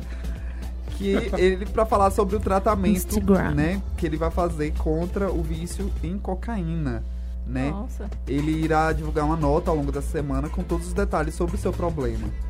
É, vai sair um- uma matéria explicando como que vai ser esse tratamento que ele vai passar. Ele ainda afirmou que não vai fazer o tratamento em uma clínica normal. É uma clínica diferente, né? Que não. Que o, segundo ele, o vício é tão grande que em uma clínica com tratamento normal, tradicional, não iria funcionar com ele. Achei forte. Gente. Será que ele conversa daquele jeito por causa disso? Ah, eu acho que sim, que ele fala assim. Ele conversa "Bom muito dia, esquisito, assim, Mas também boca tem, assim. tem, um, tem, um, tem o fato dele também ser carioca também. Aí Não, não, não, mistura não, é, assim, Ah, não, ele tudo. conversa Ah, é com a boca caindo, assim. De Parece que a boca dele tá derretendo. Um Ah, é negócio horrível, muito estranho. Sério, eu, eu- tem hora que eu E tem dia que tá pior, então eu, eu acho que é por conta da droga que ele conversa Ele aqui. ainda fala que o tratamento que vai fazer é algo muito sério e precisou até mesmo da autorização do Ministério da Saúde para realizá-lo. Nossa, deve envolver substância não permitida pela Isso. nossa legislação. E ainda finalizou dizendo que vai ficar cara a cara com a morte. É inovador, revolucionário, mas é arriscado. Ai, meu Deus. É, daqui a pouco ele morre. De- pelo amor de Deus, tem alguma coisa aí, gente. Achei estranho. Isso aí pra mim tá parecendo de Oi. Sei lá, eu achei. Será que tem alguma coisa relacionada à igreja? É tipo assim, igreja? Tipo assim, algum. Não, não, não, não, acho que não. Mas e- e- Acho que é alguma substância muito forte mesmo, igual a Jade falou, que não é permitida no Brasil. Gente, mas não. Nossa, meu Deus do céu. Deve tentar reestruturar as conexões neurais dele pra que o vício vá embora. Pois é. Alguma coisa assim. Choques elétricos. E o ator. Lobotomia. É, pode ser alguma coisa Lobotomia, assim. Exatamente. E o ator de As Visões da Raven, vamos cantar essa musiquinha, porque eu, eu parei, eu só botei essa, essa música por causa de. Se você. Ninguém assistiu? Eu assisti, Se você começar. quer ver o futuro, Açúcar se vai ser. Vai ser melhor. Eu não assisti Ninguém- as não visões da... da- as Eu Raven. adorável, não sei a música, não. É tão seguro. Vai, Ray. Vai, Vai, Ray. ser, Essas vai partes- ser até pior, pior. Eu quero ver, eu penso ver o que acontece, mas acabo complicando. Tananana. Ah, ah. E aí, com você aí, com você aqui, é, vem nessa onda com a Rave. E se o futuro não tá nem aí, vai ser meu ouvido melhor. Daqui pra frente, eu quero ouvir. Ah, 6 e 42. Vamos cantar exatamente. Voltando. E o Ed Thomas, né, que era amigo da protagonista, é, o Orlando Brown, né, ele que interpretava o Ed Thomas, foi preso pela terceira vez este ano. Segundo o site TMZ, ele foi flagrado trocando fechaduras de um restaurante em Las Vegas na última semana. E ele, esse, no vídeo captado pelas câmeras de segurança, é possível ver o ator andando pela cozinha do estabelecimento e cobrindo a câmera em seguida. Segundo, Ele foi roubar comida, gente. Que segundo horror. ele, é, havia uma permissão do dono do estabelecimento e o cantor Danny Boy, de quem é amigo de infância, que eu não conheço. E o proprietário informou ao TMZ que ele tinha problemas com drogas e havia constatado duas semanas atrás. Gente, o que uma larica uma- não faz. Gente do céu, é muito. Meu é muito- Deus. É. Chegar É, ao ponto porque de ele tá roubando só comida. E ainda na foto ele sorriu. Ele ainda foi tirar a foto, né, da, da apreensão. Gente, ele tá bem- muito diferente. Muito, tá bem. Tá muito... Bem, Bem diferente. né? Bem diferente mesmo. E pra finalizar hoje, a gente vai falar de uma boa ação do cantor Alok, do cantor Alok, do DJ JJ Alok, que ele JJ, recebeu, do JJ Alok. né, ele visi- visitou a instituição que recebeu os 150 mil reais que foi o cachê pago a ele no Carnaval de Salvador. E, se eu não me engano, foi onde ele gravou também um clipe. É, eu esqueci o nome do, do, do, do novo clipe dele, quem puder, é bem legal, que é com as crianças da instituição. Então o Alok foi lá conhecer E que é um trabalho de desenvolvimento com as crianças e adolescentes. E também aproveitou para jogar capoeira com eles. Então a Loki tá voltando para a Bahia, talvez, mentira. né? Investindo aqui, né? Porque sabe. Mas pendrive muito bom, pendrive muito bom. É, exatamente. E assim a gente acaba caguetando em Com- menos de 10 minutos. É, foi rápido. Foi rápido. Agora é com vocês dois aí. É nóis. Você não vai falar, não? Falar o quê? Filme série. Ah, Então, eu tô falando assim, que agora é a... Ah, a- entendi, entendi. Ele não vai embora, não. Novidades, dicas, críticas. This one will lead our people to a new land. Tudo sobre filmes no Storyline. Agora, começando nossa storyline, não podia faltar, obviamente, um filme de terror. E é com o filme de terror que a gente vai abrir. Vamos falar agora, após o sucesso, o sucesso estrondoso de A, Fe, a Freira, que garantiu novos recordes pra A franquia. feia. A Feia. A feia. E realmente é muito feia. Gente, essa freira, ela me assombra. Tem- Eu, não que é consegui, das eu não vou mais- conseguir assistir o filme, porque eu olho a foto É eu um dos personagens mais assustadores que, que tem pra mim. E a Freira, né, que garantiu recordes Fre- a franquia de, franquia de terror Invocação do Mal. É, E também manteve a Warner Bros. no topo das bilheterias por cinco semanas consecutivas. Agora, o próprio Invocação do Mal vai ter uma terceira, um terceiro filme. Então a gente tá vendo, aguardando aí agora o retorno da franquia. é, que pode chegar bem mais cedo do que esperado, com o Cinema Blend reportando com exclusividade que as imagens. Não. O Cinema Blend reportou com exclusividade que as filmagens de Invocação do Mal 3 é, já devem estar começando agora, semana que vem. Semana que vem, ó, ano que vem, gente. Ano eu que vem, tá difícil. Eu não tô Eu já ia vendo. falar, oxe, mas não era ano que Ai, vem. ô, gente, vou explicar. É porque meu olho deu um negócio aqui. Aí deu, deu uma coceira. em E todo aí eu fo- foquei Tá no olho e esqueci o que eu tava assim dizendo. também, então, de acordo com informações do Cinema menti. Blend, é, o filme Invocação do Mal 3 já vai começar a ser filmado no próximo ano. É, está indo ótimo. David Lindsay Johnson está trabalhando no roteiro e estou muito confiante de que eles começarão esse já no próximo ano, revelou Peter Safran, um dos produtores da franquia. É, ainda não sei novidades sobre qual será o caso de Ed Lorraine Warren, que será adaptado no novo filme. Tampouco se James Warren retornará para a cadeira de diretor, James Wan, retornará para a cadeira de diretor devido às suas obrigações com o Aquaman, né? Que é o, o- próximo filme, Filme da DC. É, Patrick Wilson e Vera Farmiga já estão confirmados. E atualmente o universo de Invocação do Mar do mal. Gente, falei de Aquaman. Meu Deus. Fala de, ó, começa Aí vai sujar Ariel. A... Eu não aguento, não. Foda. Ah, isso foi Jobs falando de droga, droga, droga. Bateu. O Invocação do Mal, é, ele tá representado por A Feira, que tá nos cinemas aqui em Conquista. Quem quiser assistir, é só se dirigir tanto ao Movicon como ao Centerplex. Muito obrigada, capitalismo, pois temos agora várias opções. Também falando de nós. uma... É, oh, como eu gostaria. Manda ingressos. Gente, novi- novidade, eu acho que a gente vai ter coisas de ingresso. É? Pra sortear. Eu fui lá, acho... Ah, Mas não sei. é, começa assim, começa assim. Significa E falando de que a gente vai sequências... seguindo na, na- falando de sequências também, é, é, a história do crime de Millennium ganhará um- uma nova Lisbeth Salanda esse ano. É, Fed Álvares, de A Morte do Demônio e O Homem nas Trevas, está lançando Clary Foy em Millennium, A Garota na Teia de Aranha. Durante uma entrevista para promover seu mais recente trabalho no Festival Internacional de Cinema de Toronto, o primeiro homem, Foy, falou brevemente sobre seu preparo para viver Lisbeth, com foco na, no penteado da personagem. É, a Garota na Teia de Aranha é baseada na série de livros de Stieg Larsson e David Lagerkrantz. Steve Knight escreveu o roteiro. Stephen Merchant, que trabalhou em Logan, serve Serve Goodnasson, que vive em Michael Blomkowitz. Le Lakeith Stanfield, que vive a Alana Castles. Sylvia Hawkes, de, que trabalhou em Blade Runner 2049. Claes Bang, Christopher Convery, Sinov McCord Lang e entre outros completam o elenco. É, já chegou no cine- nos cinemas anteriormente, é uma trilogia sueca, como na, na, na primeira sequência, e nos filmes Os Homens que Não Amavam as Mulheres, de David Fincher, com Rooney Mara e Daniel Craig no papel de Lisbeth Salander e Michael Blunk, Blunk, Blunkvist, respectivamente.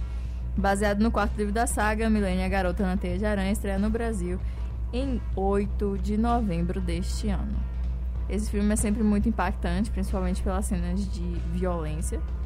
E isso eu acredito que vai continuar, né? Que é, também é um, um retrato do cinema sueco.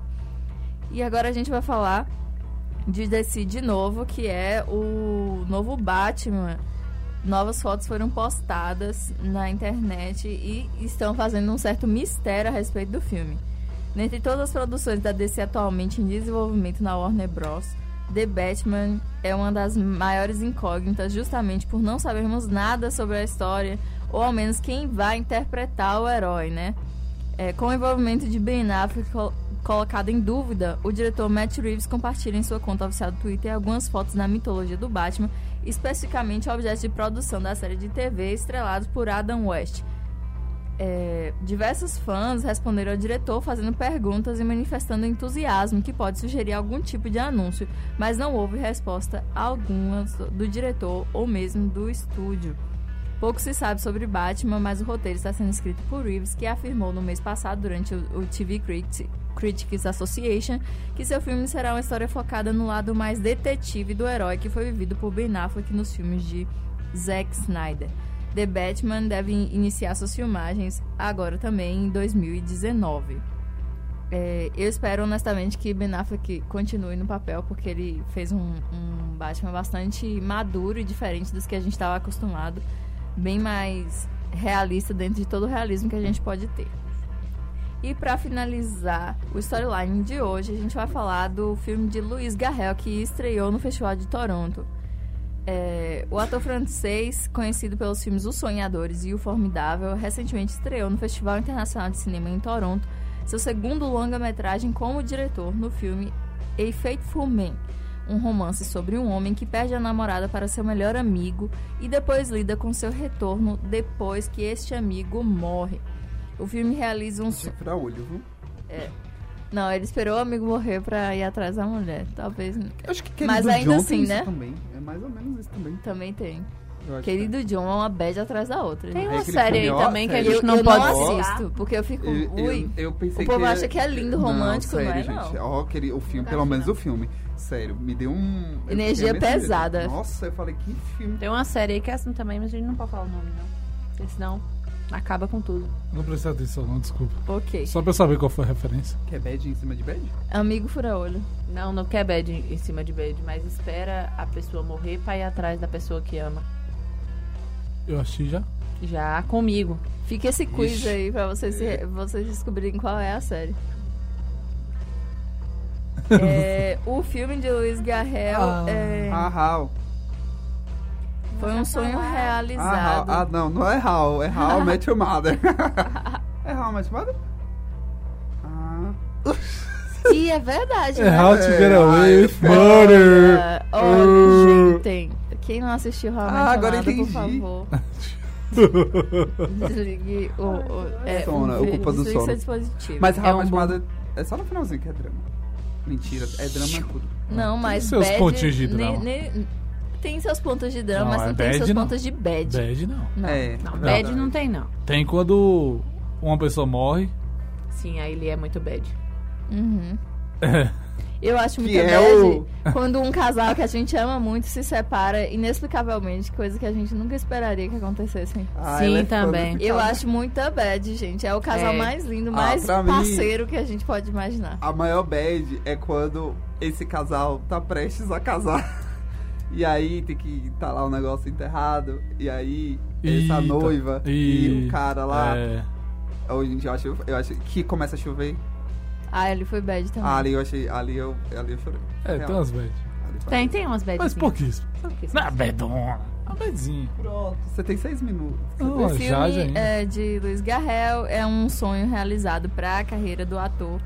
Que Vamos atrasar também. ele também roteiriza o filme em parceria com o veterano Jean-Claude Carrier, de 82 anos, conhecido por suas colaborações com cineastas célebres como Milos Forman em Os Fantasmas de Goyo e Luiz Buñuel em O Discreto Charme de, da Burguesia. Agora deve ser bacana, né? É Uhum. esse contraponto da juventude, né? Que ele que Garrel vem. E com essa experiência e com essa É, bagagem. de um senhor do- do- já. De um senhor, deve ser muito bacana mesmo. Vale a pena. E assistir. o filme conta com Letícia Costa e com Lily Rose Depp, que é, é uma surpresa pra mim, que eu acho ela uma ator, uma atriz muito boa. Uma ator- Uma atora. Uma atora. Eu juro que eu não ingeri nenhuma substância. É, para Lily Rose, né, a experiência de participar em um filme em que o diretor também é ator foi positiva. Para Luiz Garrel, a transição entre diretor e ator facilitou a filmagem do filme. Quando eu cansava de ser o ator, eu virava diretor. E quando eu cansava de ser diretor, eu virava ator. Disse ele em entrevista ao de ser Deadline. multiuso. Isso é ótimo em vários Bombril. Foi mais divertido pra mim, pois eu podia trocar todo dia. Deixa essa piada pro Toca pra mim. Inclusive, né? Meu Deus. É ótimo essa, essa questão de quando você enjoa de uma coisa, você, é Você outra. faz Aí outra Você e- enjoa de outra coisa, você enjoa de outra coisa. Muita É. sabedoria aqui nesse Muito- programa. Muita sabedoria. É, a Feito Fomen E utilização estreou- prática na noite de hoje. É, pra quem tiver interesse. Parabéns. É hoje. Isso é ridículo, meu Deus do céu. Brasil. Vocês não estão sentados. É. Eu tô desconcertada. Meu Jesus Ai, meu Deus. Olha, a Faithful Man estreou no dia 9 no Festival de, Fe- de Toronto e estreará nos cinemas em 2019. É isso, fechamos o storyline de hoje, pelo amor de Deus. Pra você que curte séries, tá chegando na Mega o Vai, Vendo. Uh, Vai Vendo.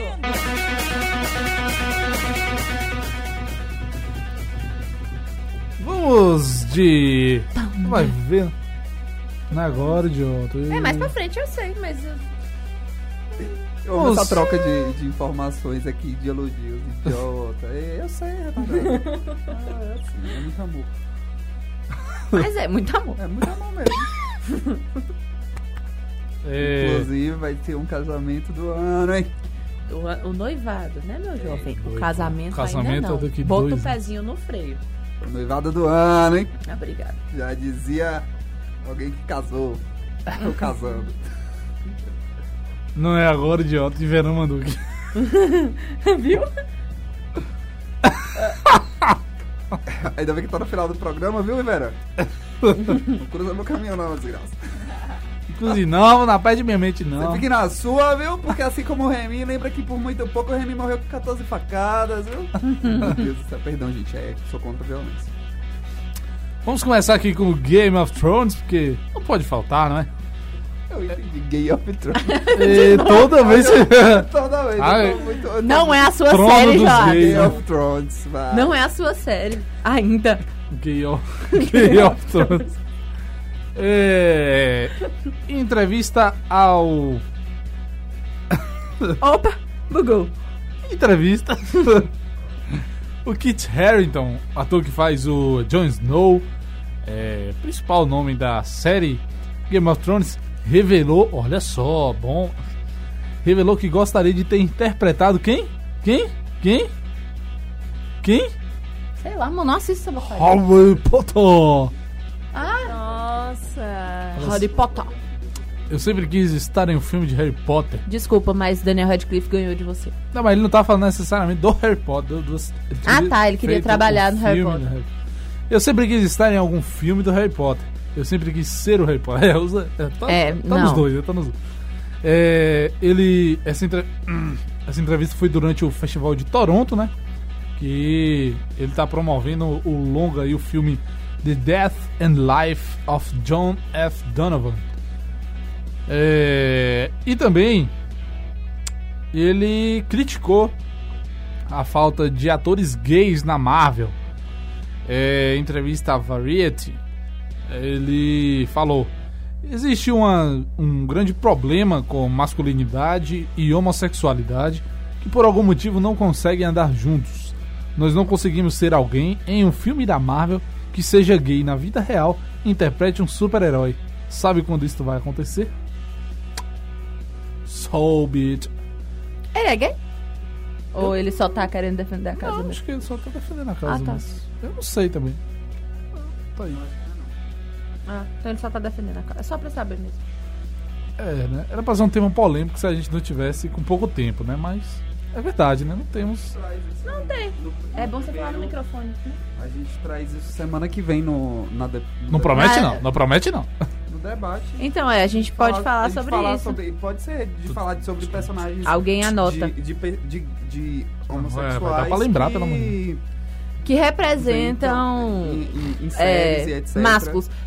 Tipo o que Sense8 trata ali, né? Do, Tipo- do Lito, que ele era um grande exemplo de masculinidade no México e assim que descobrem que ele é gay, ele não chama ele pra fazer filme nenhum mais. Pra A gente quem assistiu essa Sense8 temática é... mais, mais de.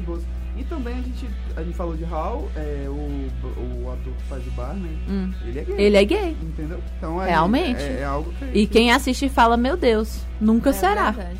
não imaginava também. Eu não sabia não, Só eu fui descobrir depois. depois. Vai, amor. É, ainda sobre Game of Thrones, tá rolando aí o M 2018. Começou este final de semana com alguma, algumas etapas, entre elas a, a parte que premia né, a questão ali de figurino, mixagem de som, essa parte mais artística. E Game of Thrones levou nada mais, nada menos do que sete prêmios. Entre eles, melhor mixagem de som de comédia ou drama, melhor design de produção de série de fantasia, melhor figurino de fantasia barra ficção científica, melhor coordenação de dublês de série de drama, melhor composição de trilha sonora original, melhores efeitos visuais, melhores maquiagens e próteses. Realmente só os White Walkers aí ganham sozinho as maquiagens e as próteses. É, é, e quem também ganhou muito foi o Queer Eye. Eu não conheço, mas é uma série da Netflix. Ganhou Ah, aí- é ótima, é ótima. É, um, é tipo um reality. Perdão de te interromper, Não, porque é muito falar. bom. É, quem puder assista. É, são quatro homossexuais assumidos, mas cada um é, representando uma diferente área, tipo é, visual, gastronomia. é, tem um também que é mais. Várias de identidades. É, são, são é, várias identidades, assim, eles são tipo coachings, né? Uhum. E levam. pra- a proposta do programa é justamente essa: aumentar a autoestima do participante. Então eles mudam o visual, mudam a casa, o ambiente da casa, mudam. E até essa relação de muitos homo- homens heterossexuais com os homossexuais. E é muito bacana. Quem puder. Tem as duas temporadas, eu acho que agora. Foi um programa que fez muito sucesso há anos atrás. Eles fizeram essa nova versão com novos, novos, novas pessoas, né? Esse reboot com novos apresentadores. E é muito bacana. Eles, eles têm histórias incríveis e que vale muito a pena você assistir. Um deles estava com um look bafônico, viu? E é isso, eles ensinam muito essa questão de look, de cuidar, de se cuidar, de auto, autoestima também. O, a, a proposta do programa Olha. é justamente isso: levar essa autoestima. Uau! É, ele é o cabeleireiro. A coxa. Ele, ele, é, ele tem um cabelão. Ele faz o cabelo da galera, ele corta. Tem, uns, tem um cara mesmo, eu, assisti o do indiano. O cabelo do cara é grandão, velho. Ele cortou, tipo, fazia muito tempo e o cara era introspectivo. Então eles tratam dessa autoestima da- das pessoas e vale muito a pena você assistir. É uma dica maravilhosa. Levaram aí as estátuas de melhor casting de reality show, melhor edição de fotografia de reality show e melhor estrutura de reality show também. Lembrando aí que a parte principal, né, depende do ponto de vista do M. E pro pessoal que faz isso, a parte principal foi agora, né, pessoal do figurino, da mixagem. Mas você só. A que tem maior repercussão acontece é, no próximo dia 17, né? No próximo, na próxima segunda-feira, que vai ter aí melhor série de drama, melhor série de comédia, melhor. Tem muitas categorias. The Handmaid's Tale. This is us. É, continuando aqui, o ator David Henry foi preso por levar uma arma ao aeroporto. O Inteligentíssimo. nome ninguém lembra, mas ele interpretou o filho do Ted em How I Met Your Mother e também o. Esqueci o nome dele em Os Feiticeiros de Waverly Place. Ele é Era o irmão da- da Jake. Selena. J- O irmão da Selena Gomez. Vou, vou procurar aqui. Mas enfim, que, que, que merda esse cara lindo. tinha na Justin. cabeça, né? Justin. Justin. Que merda esse cara tá na cabeça que ele entrou na. Justin, Justin. Ele entrou no. No aeroporto armado, man. A gente Ele é vê nos muito- filmes que o que mais tem lá é detector de metal, pelo amor de Deus. O que Nem esse cara esperava, É, doido? Ele... O que me dá raiva é que depois ele fez um pronunciamento apoiando a atitude da polícia. Peço desculpas por qualquer problemas que causei e elogio o trabalho da equipe do aeroporto por aplicar as leis de segurança com o objetivo de proteger, proteger nosso belo país. Será que ele esqueceu que ele estava armado e entrou armado no aeroporto? Porque é a única justificativa. Porque como que você entra em um aeroporto armado, velho? Não tem. Não tem por que você fazer uma coisa dessa. Mais do que qualquer coisa, estou humilhado e envergonhado. É, E burro, né? Vamos combinar. É, né? Pelo amor de Deus, né, amigão? Ficou bosta aí, né? Ficou. Mas lindo. Tá de parabéns. Vai. O que a gente falou foi sobre a manchete falar que ele é de Hall, né? É, Porque que é realmente qualquer- falaram. A manchete fala que ele é de I Met Your Mother, mas quem é que lembra, gente? Ele só ficava sentado no sofá rindo, no máximo falava, mas pai, não sei o que, pai. Não, não ele, ele praticamente nem é de How. Ele, né? Em um dia ele conseguiu gravar as, as cenas das sete temporadas. Então, sete? Nove. Ah, não sei quantas não, mas assisti todas. É, pra terminar, Stranger Things terá atrações nos Lindos, parques da Universal. É, casas assombradas inspiradas na série chegam para o Halloween Horror Nights 2018. É, Mas não vai ser fixo no parque, não? Peraí que eu interessei nesse é, Por enquanto ainda não, eu não sei.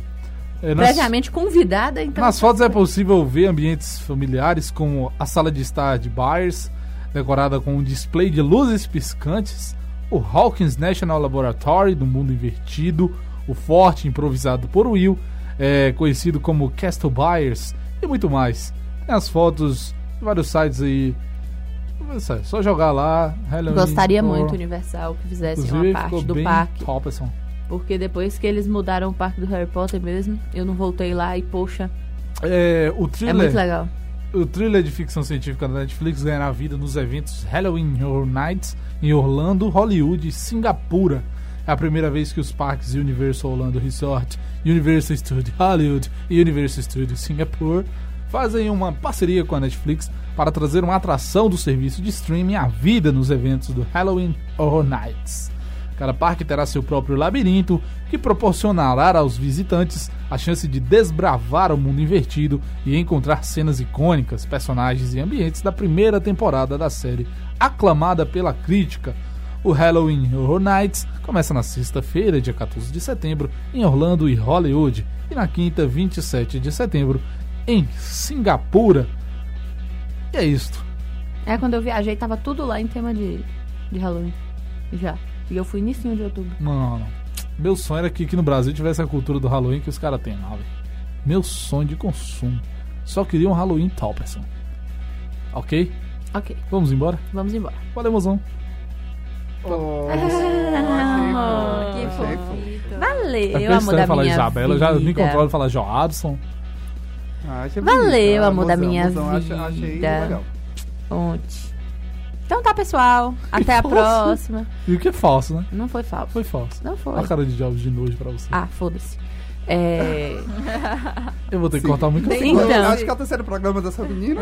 Apenas. É. Já tá sentando Então, na janela, pessoal. né, meu? Tá pensando o que aqui, né, Até meu?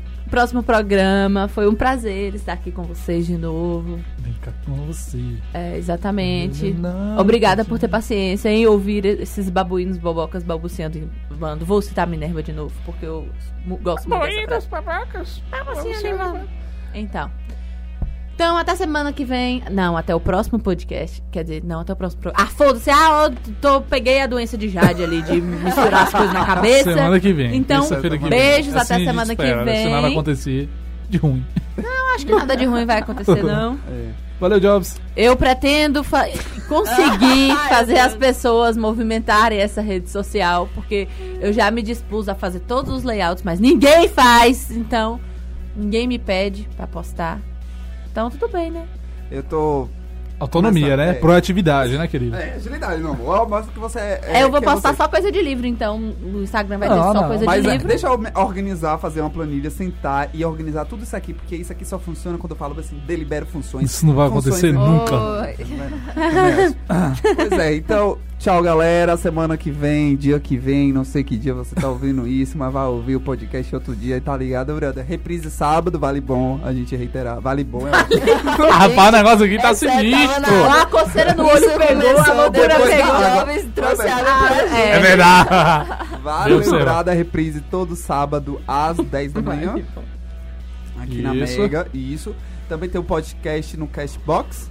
Isso. Você encontra todos os Cashbox.fm. programas, os podcasts lá.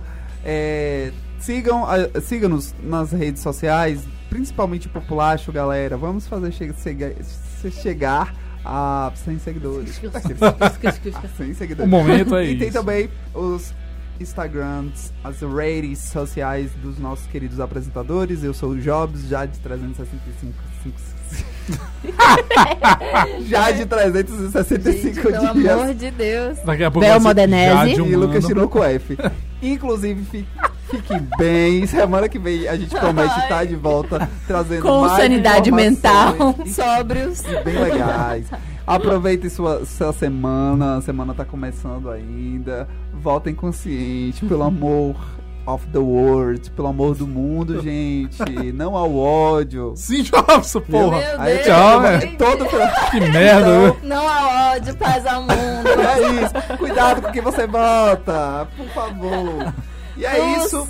Beijos. Gratidão. Beijos. Tchau, Jade. Amor. Tchau, galera. Muito obrigada. E eu prometo que no próximo a gente vai estar melhor. Jobs não vai pegar água no próximo. É, não. Não. Gente, peraí, rapidinho.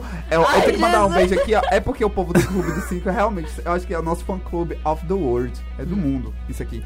Que World. eles publicaram. Fã clube da palavra. É, porque. Vai. Sei lá. Que Não, eles- você fala. é a, Acho que é a Camila. É a Camila, ela publicou que. a- só pra dizer que a galera do C5 ama o Population. Publicou nos stories. Então vamos dar. Vai Vamos, lá. vamos fazer uma palma para o, para o Clube dos Cinco. Não, Calma aí, né, porra? Você tá apressado pra porra, né? Vai. Um, dois, três Um, dois, e. três Aê. Pô, eles fazem com tanta facilidade. É, eles param de Vai, vai. palma. De novo, sem combinar, Ah. sem falar o tempo. Ah, velho! Aqui tem sincronia. Pivete, o negócio mó bonito.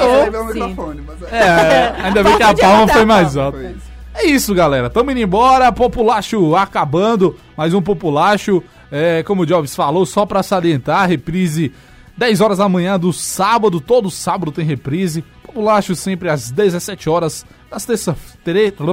Das terças-feiras. Já que a gente falou do Clube dos 5, obviamente, às 5 horas da tarde. E eu falei o que, idiota? Ah, já tá desligado seu microfone. É às 5 horas toda segunda-feira, com reprise também no sábado, às 5 horas. Podcast Populacho, castbox.fm. Basta acessar lá e ouvir todos os nossos programas. Obrigado a todos que ouviu o programa até aqui, ou uma partezinha qualquer, ou tá ouvindo pelo podcast. E é nóis! Populacho, um amor no coração de vocês. Tem que inventar um logo pro, do. Não é que eu falei? Do pop pro povo. Do povo pro pop. É um negócio assim. O papo é pop. Valeu!